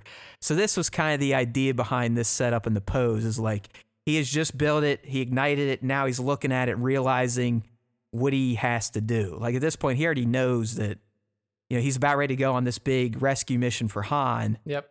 But I think deep down he knows ultimately that he's going to have to face his father again, and this is going to be the tool to do it. Yeah. Uh, so that was kind of the the inspiration behind the shot. The, the, the, do other people see that? I don't know, but that that's kind of why I set it up this way and, and and took the shot. In terms of the quality, this was when I was still learning my lightsaber VFX, so it's not quite as perfect as I like it. What I use these days, I think the blade's a little too clear, if you will, Nick. Like the Okay. the core of the blade's a little too clear. It's not fuzzy enough for me. There should be more light washing from the blade. Yeah. Uh, I don't know. It's just it's a it's a basic Haywood Pop portrait type of shot, though. I mean, this, this is kind of what I do. It's it, it only got 134 likes. It probably only deserved 134 likes. To be honest with you, it's uh really the lighting's not that impressive. There's not much atmosphere in it, and outside of just a great looking Hot Toys figure, it's it's I mean, like okay. I think you did a good job of the light diffusion on the background because you look at those rocks in the back and they're all lit green, like the Well, lightsaber that's color. so- using lume cubes for sure. I mean, I Yeah. can I can light green. It's when I try to light blue lightsabers with lights that shit gets fucked up in post. And I'm sure I'm sure if anyone's still in here, if you're a, a graphic design genius, for some reason when I shoot in raw with blue light and then bring it over to my iPad, Mac, whatever, when I import it into my photo program, it turns that blue light into purple and it mm. drives me fucking nuts. Uh, so I think the next time I shoot in blue, I'm just going to set my camera to shoot in JPEG, which isn't ideal, but I will be able to control that blue light. So you know, I mean, th- this is, I, know, I would say at least two summers ago I did this this This- shot. Let's see. Yeah, see. probably probably the summer of 18. Oh, you, uh, you put now it out when I January posted it. 2019. Oh yeah, so this is totally summer 18 then. Yeah. 100%.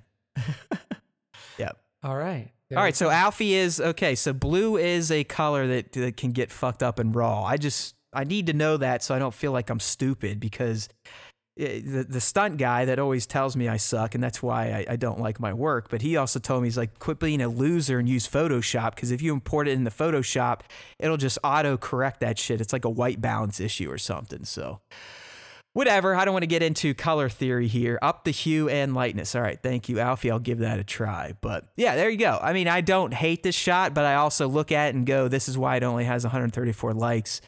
Uh, nothing too dynamic about it. It's more of a portrait, and it, I should have just pulled in closer on it. Maybe I don't know. It's a great figure though. I mean, that's a fantastic Luke. But like I said, I screwed up and got it before he shipped with his his deleted scene poncho.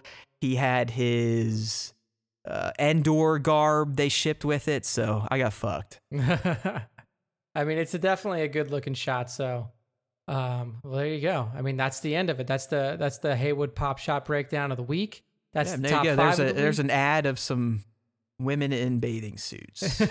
to close out the show for the live stream. There we go. And that's the Star Wars time show for the week. Matt, bring us bring us home, sir. That is right, my friends, and boy, was it fun. I do like these live streams, but I don't know what it is about them. For some reason, it, it guarantees we're going to go three hours. Maybe that's because we get distracted with the chat, but that's why we're here. We are here to engage with like minded Star Wars fans. And if you're like minded, it means you're probably a little off your rocker because, at least when I'm talking about myself, the screws are loose, but I'm sane enough to function in normal society. So at this time, you know what it is. It, there's always time for Star Wars time, but there's always time for the Star Wars time dance, right? It's time to do that dance. And what is it? Well, this is when we go to starwarstime.net. Look, we're right here. You can see it. right here in the video version of the cast if you are watching on YouTube. And if you're a first time listener or if you're someone that's just been a lazy ass, right? You've never taken the time to help your bros out from the Star Wars Time Show and check out their website or subscribe to their podcast or subscribe to their YouTube channel, this is what we do right now, right? StarWarsTime.net. You get here, look, subscribe to podcast. You hit that, you can pick your platform of choice. We've got them all. There are no more excuses. No more excuses.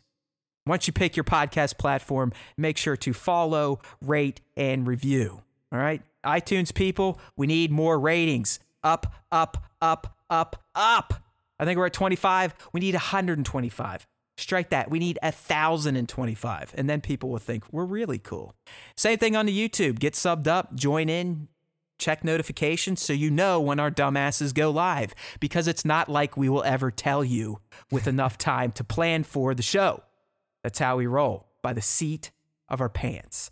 Nothing is ever done with too much thought. But that's what makes the Star Wars Time Show the shit show that you love to dedicate a few hours of your week to for your love of Star Wars. All right, my friends, so do that dance for us, StarWarsTime.net, share it around. But unlike the virus, we want you to spread it, right? Star Wars Time 19, that's how we roll. There's always time for it. There is always time for Star Wars time. And remember, those of you in the chat, I know you know this, but if you listen to the Star Wars Time Show, the Force will be with you always.